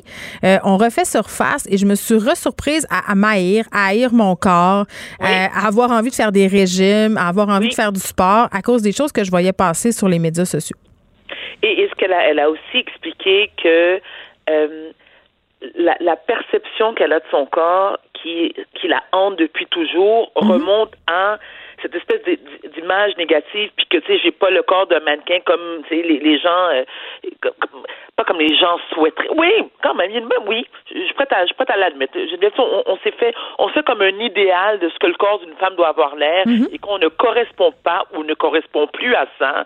Mais tu te remets en question. Et donc, ce qu'elle expliquait, c'est que depuis sa tendre enfance, que elle regarde sa bédaine, puis elle se pose des questions, elle regarde ses vergetures, puis elle se pose des questions, puis elle l'avait accepté un certain temps. Et pourquoi moi ça m'a rejoint ce qu'elle disait? C'est que moi aussi, je suis un peu dans cette phase-là, Geneviève, moi et tant d'autres femmes. Mm. C'est comme si on est toujours en train de se livrer une bataille. Ah, c'est que c'est lourd? C'est vraiment lourd. C'est vraiment très lourd. Et je peux même t'avouer, Geneviève, que j'éprouve une certaine honte à mon âge de faire comme. Mais voyons, Varda, c'est parce que tu as 48 ans, madame, faudrait que tu en reviennes. Mais parce que je suis accro aux réseaux sociaux, parce que oui, il y a une partie de mon cash, je le fais à cause des réseaux sociaux. Euh, tu sais, je suis très. Euh, je suis très soucieuse de mon image. Et pourtant, je, je le dis tout le temps, j'accepte de vieillir, mais je veux pas revenir la, la, la, conversation à moi, mais moi aussi, puis les gens, les, les, femmes, les hommes moins, mais les, les, femmes qui sont qui font partie de mon cercle intime, depuis la pandémie, Geneviève, il y a des trucs qu'on, il y a comme une genre d'introspection qu'on fait qui est comme un tantinet beaucoup malsaine. Ben oui, puis il y a eu tout un, un courant. Aussi qu'on crée, on crée des habitudes. Geneviève, moi, je, je, je ne consommais pas d'alcool avant. Je ne te dis pas que je suis alcoolique, pas du tout, mais je, je consommais de l'alcool très rarement euh, à, des à des occasions spécifiques. Genre, je vais au resto, je vais prendre un verre, puis je vais têter le verre pendant trois heures pendant le souper. Euh, Geneviève, depuis le confinement, des fois, il est 11 heures du matin, je suis comme, OK, on ouvre une bouteille, let's go! J'avais pas ça avant. Puis oui, genre, tu sais, je me regarde, je suis comme, oh, j'ai pris du poids, je perds du poids, j'ai pris du poids. Et, je fais, je, je, suis comme dans un cycle. Je fais un genre de yo-yo depuis quelques mois. Puis il y a des moments je m'en sac, puis il y a des moments je braille. Mais ce qui, est, une dépression. ce qui est dommage, c'est qu'on nous présente euh, la prise de poids comme un drame, comme quelque chose à combattre. Puis, tu sais, j'allais te parler d'une tendance euh, euh, qui, qui date pas d'hier, mais qui a pris peut-être une autre tournure ou une autre ampleur pendant le confinement. Étant donné qu'on est à la maison et qu'on a du temps, il y a plusieurs self-care gourous là, qui en ont profité pour dire, bon, ben là, puisque vous êtes chez vous, puisque vous avez du temps, pourquoi ne pas en profiter pour, et là, je vais utiliser une expression que je déteste au plus haut point, vous reprendre en main. Fait que là, mangez bien, faites du sport. Là, toi, t'es chez vous, t'es là, t'es assis, tu vois ça passer et tu te dis, mais ben là, je suis donc une pas bonne. Je suis donc une épaisse si je suis pas en train de faire six fois par semaine du power yoga. J'ai le temps, je suis à la maison. Si je suis pas en train de cultiver mes pas, mes propres germinations. Si je non, mais tu sais, là, tu sais, raison. tu te sens comme une grosse pas bonne et j'utilise grosse à bon escient là, c'est-à-dire euh, c'est littéralement comme ça que tu te sens, comme si tu étais à l'abandon, comme si tu étais lâche. Et c'est ça que les notes de Ham dit. Elle dit pourquoi, pourquoi c'est revenu, pourquoi je me sens encore comme une grosse pas bonne, une femme faible, euh, quelqu'un qui est pas capable de venir à bout euh, de ce maudit corps-là. Mais tu sais quoi, et, je pense aussi qu'on, je, t'ai fait un commentaire par rapport à l'alcool, mais euh, c'est quand même pour moi une certaine façon de banaliser que, effectivement, la pandémie, ce confinement et ce reconfinement, parce qu'on s'entend qu'on va être reconfiné, c'est une question d'heure, là, en tout cas, bref, je vais pas être prophète de malheur, mais on le sait tous, c'est, ça a créé une forme de dépression chez les gens. Et plus tu es dépressif, plus tu es déprimé, plus tu taillis, plus tu t'aimes pas, et plus tu compenses dans soit l'alcool, soit la bouffe. Parce que quand tu passes des journées, Geneviève, à rien faire devant ton sofa, tu fais de la patate de sofa, ou tu travailles de chez toi, puis tu fais comme Ah, oh, mais je vais prendre une pause. Mais le sac de chips, c'est tellement pas loin. Tu comprends? le petit vin est tellement pas loin. Et tu dis, de toute façon, je vais nulle part, donc personne ne me regarde, donc je m'en fous. Moi, moi, ça a été ça à un moment donné, parce que avant la pandémie, Geneviève, moi, j'ai un an avant, j'avais, je m'étais mise à la marge, j'avais changé mon alimentation, j'avais perdu du poids, et j'étais contente. Et, je respectais surtout mon âge en me disant, Varda, à l'âge que t'as, surtout, t'es pas obligé d'être un, un, un, un 16-2, là, c'est correct, c'est un 6-8. Peu importe, surtout à la grandeur que j'ai pendant la, la pandémie. Mais c'est aussi correct d'être une taille 16. Je veux juste le dire. Absolument. Ben, ben oui. Ben, Geneviève, que tu sois une 16, une 4, une 8 complémentaire 4, le point n'est pas là. C'est comment, c'est l'acceptation que tu fais de ton corps, c'est la perception que tu as de toi. Tu comprends? Moi, qui étais mince toute ma vie, et quand je te dis mince, genre zéro extra small, à 5 pieds neuf et demi. À un moment donné, je fais comme, gars, la grande, t'as fait trois, j'ai eu trois kids, j'ai plus le même âge. Euh, tu sais, avant, tu pouvais te pacter puis, puis manger quatre barils de budget. on, peut-tu arrêter de se donner des excuses, là? On peut-tu juste se donner un break? Non, mais, non, mais attends, Geneviève, des excuses. Je suis pas. Oui, OK. Là, tu viens un peu de me couper de cours. Mais... Non, mais ce que je veux dire, dans le sens où, tu sais, on, on, on, se justifie, on se dit, tu sais, j'ai eu trois enfants, j'ai tel âge, tout ça. Oui, tout ça, c'est vrai, mais on peut-tu aussi être empathique envers nous, envers notre corps? On peut-tu se donner un break, tu sais, un break collectif, mais un break à soi-même? On est tellement dur envers nous-mêmes, les femmes. C'est épouvantable. On est les pires juges. On est, on est méchantes envers nous tout le temps. Mais, mais tu sais, t'as raison, mais on est surtout très, très méchants. Euh, J'allais dire mésanges. c'est épouvantable. mésanges et méchantes. Entre nous. Entre nous. Tu sais, les femmes, là, je veux dire, je t'apprends rien, là. Tu sais qu'on on peut être bitch l'une envers l'autre. Comme on dit, dès qu'il y en a une qui prend du poids, on, on va peut-être pas y dire dans sa face, mais on va appeler l'autre chum et dire Hey, euh, t'as-tu vu Caro, qu'est-ce qui se passe? Moi, je travaille fort pour essayer d'arrêter d'avoir des jugements sur le poids des autres et sur le mien, mais c'est difficile parce qu'on est socialisé de même c'est très difficile. Et je sais pas, Geneviève, si dans ton cas, tu as déjà eu des, des, des, phases, bon, mis à part tes grossesses, où tu as eu une perte de poids considérable ou. Ah oui, mais moi, j'ai des troubles alimentaires, j'en parle ouvertement. Euh, j'ai été anorexique, euh, puis j'ai j'ai j'ai une déformation de, de ce que mon corps est, là. Je me rappelle plus comment ça s'appelle. La dysmorphie. Ouais. Oui. Je me suis promenée longtemps avec l'étiquette de mes jeans dans mes poches pour me rappeler euh, ma taille, puis je la dis pas parce que ça me tente pas, là, mais pour me dire, hey, t'es pas grosse, Geneviève, regarde la taille, euh, comme si être grosse, c'était la pire affaire. Tu sais, tout ça est, malsain. Là.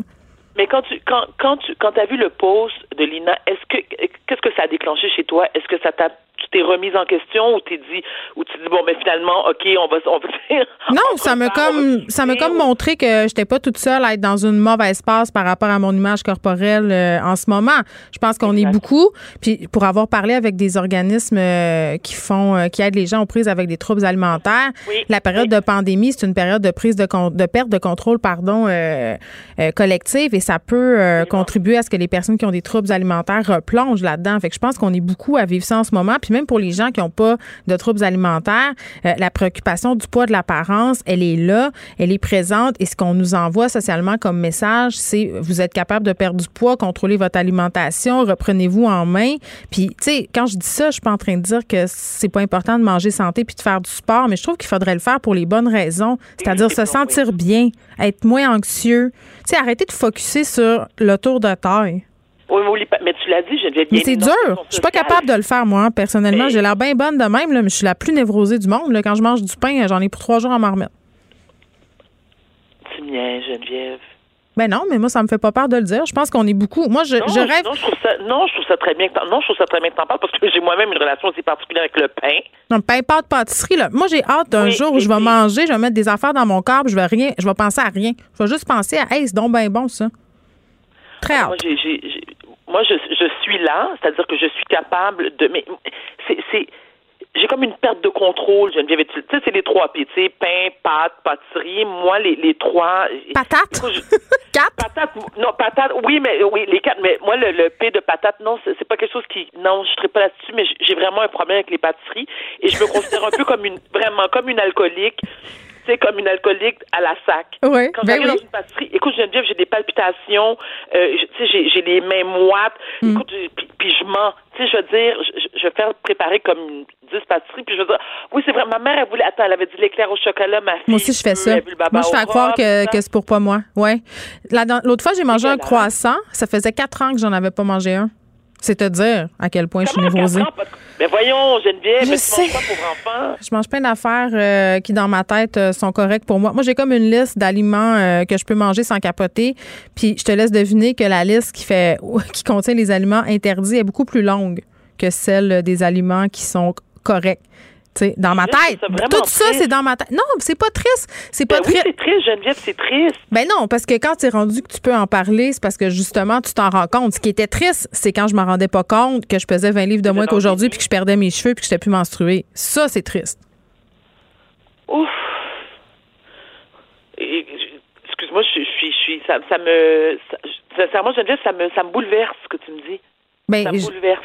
Ça me boule, je trouve ça vraiment. Je ça- m'excuse, je veux pas, pas tout. bouleverser. Non, non, non, pas du tout. Non, parce que même si que je, je, je, je- c'est-à-dire que j'ai entendu clairement euh, différents témoignages de, de gens qui ont des problèmes de, de ouf, de l'entendre comme ça, de, de, je te dis la Geneviève, je, je, on voit pas beaucoup, mais ça, ça me, ça me bouleverse de, de l'entendre comme ça et, et de le visualiser, ça me pour moi, c'est. c'est je, je pensais pas que ça peut être aussi. Et mon Dieu, Varda, voyons, je vais me reprendre là. Je, Varda voyelle consonne. Je ne voyais pas la gravité jusqu'à ce que tu que je t'entends en parler. C'est comme si que je, je- je le vivais un peu d'une certaine façon. Comme je, tu sais, les gens t'en parlent, ils vont dire oui, ben j'ai des problèmes d'alimentation, j'ai, tu sais, je suis boulimique, je suis anorexique. Tu fais ah ok, je comprends. Tu le lis, tu fais ah ok, ok, j'ai compris. Mais on dirait qu'en le, en le verbalisant, Geneviève, ça, m'a comme, je viens d'avoir comme un coup de, un coup de poil téfal derrière la tête, là. Puis je me dis, ben ça existe vraiment, tu sais. Mais ça existe vraiment, puis il y a beaucoup de personnes. Et ce que je On trouve pas triste. remise, clairement, Geneviève. Ah ben oui, on, ben en fait, en fait, euh, c'est comme l'alcoolisme, les troubles alimentaires. Hein, pour vrai, euh, tu guéris jamais vraiment de ça. Tu peux contrôler, euh, mais il y a souvent des déclencheurs. Donc c'est quelque chose que tu gères. C'est ça qui se passe. Et pendant la pandémie, c'est difficile à gérer. Et ce que j'ai envie de dire pour conclure euh, ce segment, qui est pas allé là où on pensait qu'elle allait, mais, non, quand même. m'excuse, Geneviève, effectivement, je suis non, désolée. ben, c'est pas grave. J'ai envie de dire que euh, en ce moment, au niveau de la recherche, et, bon, tu as parlé anorexie, boulimie, hyperphagie. Il y a toutes sortes de, de troubles alimentaires qui sont dans ce spectre-là, mais pour lequel on n'a pas de mots. Et ça, c'est difficile à vivre pour les gens qui en sont atteints parce qu'il y a comme pas de solution. Donc, Ah, moi, je trouve qu'une des solutions, c'est d'en parler. Quand tu manges des affaires et tu te sens pas bien, euh, on peut se poser des questions, puis il y a des ressources pour ça. J'en profite pour en donner. ANEB Québec, 1-800-630-0907. On peut appeler là si on se pose des questions ou si on se pose des questions aussi sur notre entourage. Je sais que tu es une mère. Euh, moi aussi, j'en suis une. Ça m'inquiète euh, le monde dans lequel mes filles grandissent à- par rapport à l'image corporelle. Je suis tout le temps un peu en hyper-vigilance par rapport à tout ça. là. Donc, ce sont euh, des ressources qui sont pertinentes. Varda, merci. Va te remettre de tes émotions. Je m'excuse. Il n'y a pas de souci. On mange des croissants puis on se sent bien. Absolument sans culpabilité. Bye bye. À demain, bye bye. Vous écoutez Geneviève Peterson. Cube Radio. Arruda euh, qui a commencé à répondre. Mon Dieu, je l'appelle Arruda comme si j'avais gardé vache avec. Le docteur Horacio Arruda, voilà, euh, a commencé à répondre aux questions euh, des oppositions.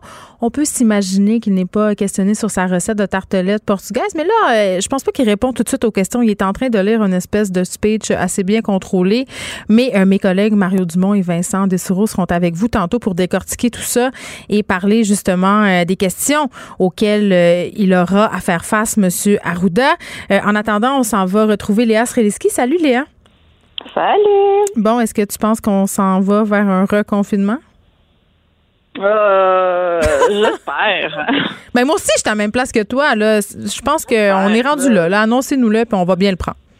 Ben c'est surtout que bon, c'est peut-être parce qu'on est obligé de suivre l'actualité euh, de très près, donc on a l'impression qu'ils sont toujours en train de nous dire nous allons vous faire un avertissement pour vous faire une alerte pour vous dire qu'éventuellement il y aura des conséquences. Tu sais, c'est comme on a l'impression que c'est long avant qu'il arrive de quoi. Parce que là, euh, on En même temps, on ne pourra plus dire qu'on n'était pas au courant. là. C'est ça l'objectif de l'alerte. Parce qu'il y a des gens qui ont, qui ont essayé de plaider ça en cours euh, pour se sauver des contraventions euh, qu'ils ont reçues, de dire Ah, je n'étais pas au courant de- d'exactement euh, de toutes les subtilités des mesures sanitaires. Non, non. Là, tu es au courant. Là, la nation au complet est au courant. Ben oui, normalement tout le monde le, sait, mais bon, je sais pas. Moi, j'espère qu'on s'en va vers un reconfinement. Les, vacances de Noël, il me semble que ce serait propice à ça. Exactement. Euh, est-ce que tu es comme moi, Léa? Est-ce que tu souhaites euh, à peine en secret qu'un de tes lutins de Noël attrape la COVID-19? Ben, j'ai vu qu'il y a beaucoup de parents qui souhaitent ça. J'ai vu comment il y, a, de la haine contre les lutins. Ben moi, je les haïs pas. Mais je, dois t'avouer que je me tanne au bout de quelques jours. Tu sais, au début, je trouve ça bien le fun, puis tout ça, mais au bout de 7-8 jours, là, je fais comme Ah, c'est lourd.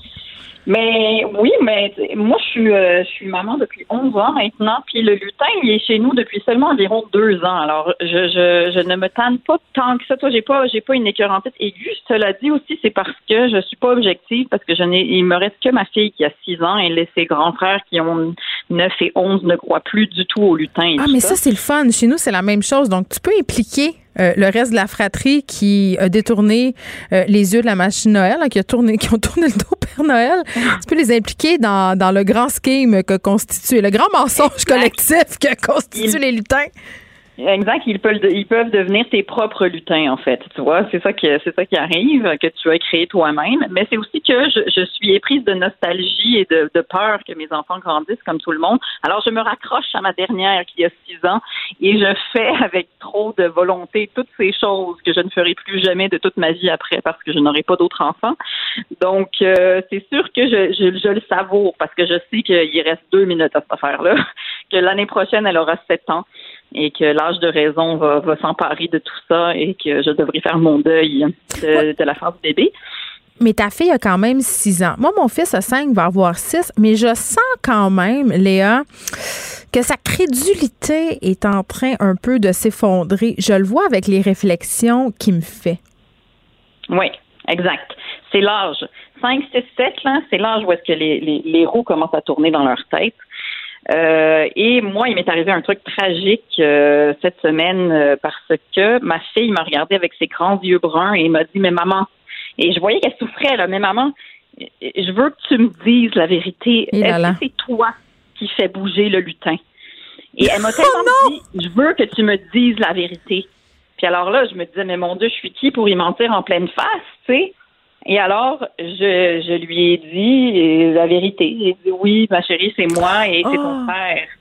Et écoute, elle a littéralement éclaté. Je veux dire, son cœur, j'ai vu son cœur se briser devant mes yeux. Et elle s'est fondue là, en sanglots, mais des sanglots tellement purs. Là. La dernière fois que je l'avais vu pleurer comme ça, c'est quand on lui a annoncé que le chien de sa grand-maman était mort. Mais Tu as brisé le cœur à cet enfant-là.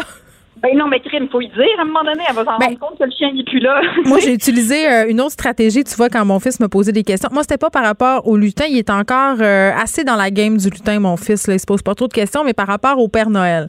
Parce que je pense qu'il a entendu euh, ses deux sœurs en parler. Puis aussi, quand ses deux sœurs me disent Maman, Noël, je veux des AirPods, c'est bien clair que le Père Noël, c'est moi. Tu comprends-tu? Sauf que quand il m'a demandé par rapport au Père Noël s'il existait, je lui ai dit Mais qu'est-ce que t'en penses, toi? Je t'ai reviré ça de bord. Mais c'est ça que j'ai fait aussi au départ. OK, mais ça n'a pas marché. elle m'a dit, elle m'a dit, mais je veux que tu me le dises. Elle dit, moi, je ne sais pas s'il est vivant ou pas, le lutin. Mais mon point, c'est que six ans, là, puis tout comme cinq ans, ils sont encore trop petits parce que j'ai vu comment ça lui a fait de la peine, tu sais, parce mm. qu'ils ont, ils ont encore besoin de croire à une certaine innocence. Puis ils sont juste sur la ligne. Puis comme ils sont sur la ligne, ils ont, ils ont encore envie de croire en cette magie de Noël. Fait que je me suis mise, man, à rétro-pédaler, mais de manière violente. Là, j'étais comme, oh my God, qu'est-ce que je vais faire?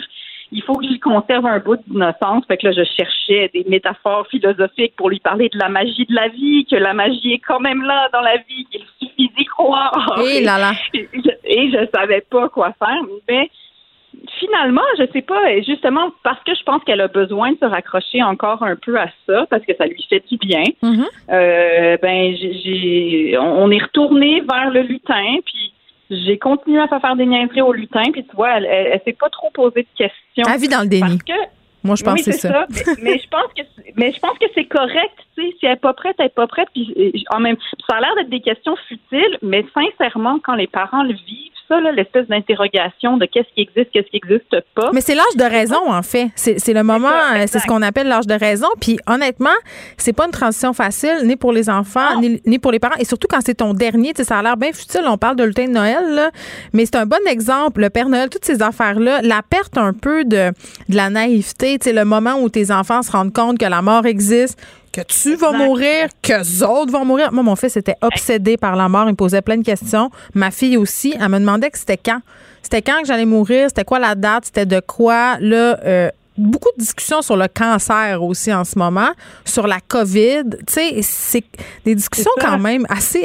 Moi, je trouve que c'est assez lourd. Mais ben oui, c'est lourd. Puis sincèrement, les parents, on est tous obligés d'amener nos enfants à faire ces transitions que nous-mêmes, on fait pas si bien que ça. Il y a, plein de sujets où est-ce que... Ah, moi, la mort, c'est mon pire sujet. Je veux dire, je, je, je, veux encore me faire croire à 38 ans que ma mère mourra jamais. Ben, je veux, je veux juste pas en parler. Je veux pas en parler, je veux ben pas le savoir, je veux pas qu'on m'en parle. Je sais, mais pourtant, tu as les mêmes études que mon mari qui a étudié en sciences des religions. C'est bien. Qui passe ses, journées à parler de ça. Généralement, je suis comme, va voir papa. Mais sauf que là, il switch en wiki papa, ce que j'appelle. Là. là, il parle dans des théories bien trop compliquées pour un enfant de 6 ans. Puis je suis comme, non, non, mon amour, t'es rendu à, à, l'aide médicale à mourir, t'es rendu trop loin, là. T'es rendu trop loin. Reviens avec des mots pour les enfants, s'il vous plaît. Mais, euh, mais tu vois, j'avais lu un article vraiment, euh, je pense que c'était dans le Châtelaine à l'époque, sur les enfants qui étaient en soins palliatifs, donc qui savaient euh, qu'ils allaient mourir. Et je pense que c'est un des, reportages qui m'avait le plus touché euh, dans toute ma vie parce qu'on avait un, médecin qui travaillait à Sainte-Justine qui expliquait euh, comment il parlait aux enfants de la mort, de ce qu'elle allait leur arriver en fonction de leur degré de compréhension. Et il disait c'est vraiment particulier à quel point les enfants réalisent pas toujours ou réalisent pleinement ce qui va arriver. Par exemple, il donnait, il racontait cette histoire d'un enfant qui avait comme trois ou quatre ans qui lui avait demandé s'il allait avoir de la lumière dans son cercueil. Et je me rappelle, Léa, quand j'avais lu ça, mon cœur euh, ah. avait éclaté. Il avait fendu en mille. C'était trop. C'est tellement traumatisant, sérieusement, je sais. Mais c'est pour ça, alors quand nos enfants nous remettent dans des questions comme ça, c'est pas facile justement donc le puis je trouve que les lutins puis le Père Noël c'est directement c'est le début de la fin ben, c'est un peu le début de la fin puis en même temps nous on est confrontés à ça chaque année parce que on le sait qu'on leur ment, mais sais, pourquoi on fait ça, dans le fond? Mais parce que c'est le fun. Tu t'en rappelles-tu quand tu étais petite, puis tu croyais aux lutins, puis aux fées, puis aux licornes? C'était la plus belle époque. Oui, mais non, parce que je me souviens, moi, je me souviens juste du moment où est-ce que j'ai catché que c'était pas vrai. Je regardais par la fenêtre, puis je voyais toutes les maisons. la grande trahison. Oui, ben voyons qu'il est capable de passer à travers toutes les cheminées du monde en une soirée. C'est impossible. Je me souviens surtout de ça. Je me souviens du moment où j'ai croqué la pomme. Mais il y a des enfants qui sont, oui, la pomme de la connaissance, euh, comme euh, Adam et Ève. Euh, évidemment, tout est de la faute d'Ève, mais ça, c'est un autre sujet. Mais c'est vrai, c'est vrai, par contre, que un moment donné, il y a des enfants qui, qui, qui sont vraiment fâchés, ils sont vraiment maudits quand ils se rendent compte que tu leur as fait accroire ça tout ben, ce temps-là. Oui tu sais, c'est sûr là que. Ils se sentent trahis. De ça. Ils se sentent trahis, puis après, tu regardes ton parent, puis la confiance que tu as en ton parent, puis t'es comme, attends, là. Le Père Noël fait des dommages psychologiques irréversibles sur des générations d'enfants. Ben oui, puis en même temps, on veut les garder quand même dans une certaine féerie. C'est le fun, mais c'est vraiment l'âge problématique, c'est 6-7 ans, vraiment. On devrait, euh, je sais pas. C'est le fun, cette année, on skip Noël, donc on a, on, justement, on Non, non, mais attends, on va être en plus petit comité, donc il y aura plus de questions et les questions seront tournées vers nous, on n'aura pas le choix d'y répondre. Trop d'introspection. Ben, on, fera, on fera comme nos parents. Alors, regardez Ciné Cadeau, puis laissez-nous tranquilles. On fera du déni. Léa Srelitsky, merci beaucoup. Ça me fait plaisir. Bye.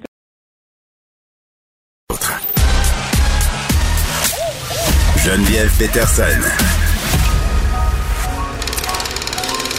Elle réécrit le scénario de l'actualité tous les jours. Vous écoutez Geneviève Peterson. Cube Radio. C'était une demande formulée par les oppositions depuis quand même un petit bout de temps. Euh, cette demande à l'effet que Horacio Arruda euh, réponde à certaines questions par rapport à la gestion de la pandémie. Ça se passe en ce moment, on peut le voir. Il répond euh, aux questions. Est-ce que c'est dangereux? Est-ce que c'est c'est important de le faire? Moi, je pense que oui. On en discute avec Pierre Nantel. Salut, Pierre. Bonjour, Ben, moi, je pense que Il est sur un hot seat. Ben, on aurait dû le faire bien avant, de toute façon. Dans le meilleur des mondes, là, les gens, les politiciens qui sont là auraient pu être au gouvernement. Ils sont dans l'opposition, mais ils auraient pu être au gouvernement. Et ils auraient dû avoir accès à ces informations-là, ne serait-ce que même s'ils n'ont pas nécessairement eu voix au chapitre pour prendre des décisions, elles auraient pu toujours avoir ces informations ah, ben, ça m'apparaît être un bon, un bon choix. Le gouvernement a fait de bons choix compte tenu des informations que la santé publique vient de nous donner. Mhm. Et là, actuellement, c'est un peu le processus. Si on espérera que les gens qui vont sortir à la fin de cette séance-là vont pas avoir l'impression d'avoir, d'avoir une souris dans la bouche, comme un chat qui a, qui a chassé puis qui a, qui a eu sa proie, mais plutôt, bon, ben, on comprend mieux comment ça se passe. Et puis, s'il y a quelqu'un qu'il faut en bout de ligne qui soit questionné et accusé, bien évidemment, ça peut être le gouvernement, parce qu'on s'attend à ce que, parce qu'Horacio Arruda n'est pas seul. À la santé publique, il y, a des, il y a des centaines de personnes. Alors, on peut s'attendre à ce que ces, ces gens-là, ces scientifiques-là, font une observation euh, clinique, il y a plusieurs pour avoir une grande objectivité euh, médicale devant l'infectiologie euh, de la COVID-19. Et à ce moment-là, ben, on- on- il y a certainement eu des vices de procédure. Moi, je pense, en tout cas, que depuis le début, c'est un peu étrange. Hein, ce duel, ce, ce duel, c'est pas si je vais vous dire duel, mais ce, ce duel qu'il y a, cette espèce de, de- de- d'approche à tandem entre Horacio Arruda et M. Legault, alors que dans d'autres juridictions, la santé publique, c'est une autorité euh, euh, autonome qui dit, ben, va falloir faire ci, il va falloir faire ça. Euh, ici, on a choisi de travailler ensemble pour le meilleur comme pour le pire. Il y a, eu beaucoup de pire au début. Oui, puis des fois, euh, Monsieur Legault prend la peine de le dire. Là, ça, c'est une décision euh, gouvernementale, c'est pas une décision euh, de santé publique. Il y a quand même des risques à ce que Monsieur Arruda soit assis là aujourd'hui à répondre aux questions de l'opposition. Euh, un premier risque, c'est que c'est pas un politicien, Horacio Arruda. Euh, c'est un médecin. Euh, comment il va réagir aux critiques et aux questions, c'est à voir quand même. là. Oui, oui, tout à fait. Puis on, on, on sait à quel point, en tout cas, regarde, on peut, on peut l'avoir beaucoup critiqué, M. Arruda, mais tout évidence, c'est très sincère. Oui, il est naturel aussi, mais des fois, ça peut jouer des tours, le naturel. Je pense que je peux en témoigner. Ah, ben je- oui, oui, ben, je suis d'accord avec toi. Puis je te dirais que dans un contexte comme celui-là, c'est sûr que M. Arruda est un, est un peu sur le grill, mais Mhm. il me semble. Il me semble ici que les politiciens doivent mettre sur le grill les, le, le- le politique euh, et doivent chercher à savoir le meilleur. C'est pas une question de mettre sur le grill la santé publique, c'est d'aller chercher le plus d'informations possible, puisqu'ils n'y ont pas eu accès. Moi, ça, ça demeure quelque chose de toujours très, très discutable, ce choix-là. Puis aujourd'hui, je, je regarde en ce moment, comme toi probablement, comme d'autres, euh, M. Arruda, qui est en, en commission parlementaire et. et- Mais là, il se fait questionner euh, beaucoup sur les patients asymptomatiques parce qu'il est sorti, c'est que M. Arruda euh, était au courant quand même depuis un certain temps. On a attendu avant d'en parler. Donc ça, ça soulève effectivement beaucoup de questions.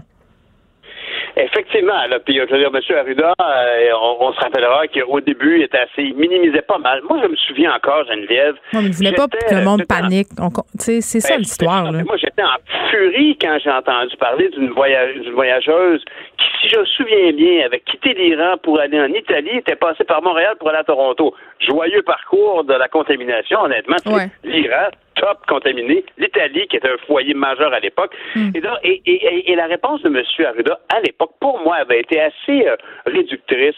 Ben oui, bon, on, a- on, a- on s'est assuré d'aller chercher les gens, trois rangées derrière elle, trois rangées devant elle. Il n'y a personne qui a de masque dans ce contexte-là. On se rappellera qu'il n'y a personne qui porte de masque dans ce temps-là. Alors, il y a une, une tendance à vouloir se faire rassurant. Mais il y a des médecins comme ça. Hein. Moi, mon propre médecin à moi est du genre rassurant. On n'aurait pas de dire de mal, si mal, oh, non, ben, je- vieillis, ah, tu sais, c'est comme. Mais en même temps, c'est mieux qu'alarmer le monde. Moi, je pense. Ça prenait un capitaine euh, les deux mains sur le gouvernail et pendant un certain temps, bon, on a eu l'impression que M. Arruda était ce capitaine-là. Après ça, euh, il s'est passé plein d'affaires. Les oppositions se sont manifestées. Il a fait aussi des erreurs. Puis je pense que tout le monde en aurait fait dans ce contexte-là. Euh, c'est pas une raison non plus. Tu parlais de grill tantôt, là, de grill. Euh, les oppositions pourraient aussi faire l'erreur d'être trop critiques, justement, parce que le docteur Arruda, là, euh, quand même, les gens l'aiment. Les gens sont quand même assez fervents à son endroit. Je ne sais pas si les gens l'aiment encore beaucoup. Ouais, là, c'est, Ouais, ça a switché, là. Oui, parce qu'il y, a- a quelque chose qu'il va falloir toujours scinder quand on parle de la COVID. C'est la première vague avec toute la vulnérabilité des CHSLD. Et la deuxième vague dans laquelle on est actuellement, ça va pas bien, mais ça va pas si mal si on se compare avec d'autres pays. On met de côté toutes nos pertes, tous nos deuils qu'on n'a pas pu faire avec nos premiers aînés morts dans la première vague.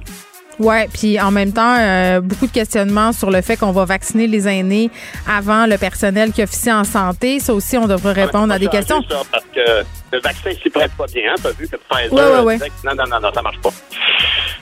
Hey, écoute, c'est compliqué cette affaire. On va s'en sortir. On va s'en sortir. On va continuer euh, à suivre ça, Mario Dumont, Vincent, euh, qui vont s'attarder à cette période de questions. C'est déjà tout pour nous. Pierre, on t'écoute demain. Je vous retrouve euh, à demain 13h. Cube Radio.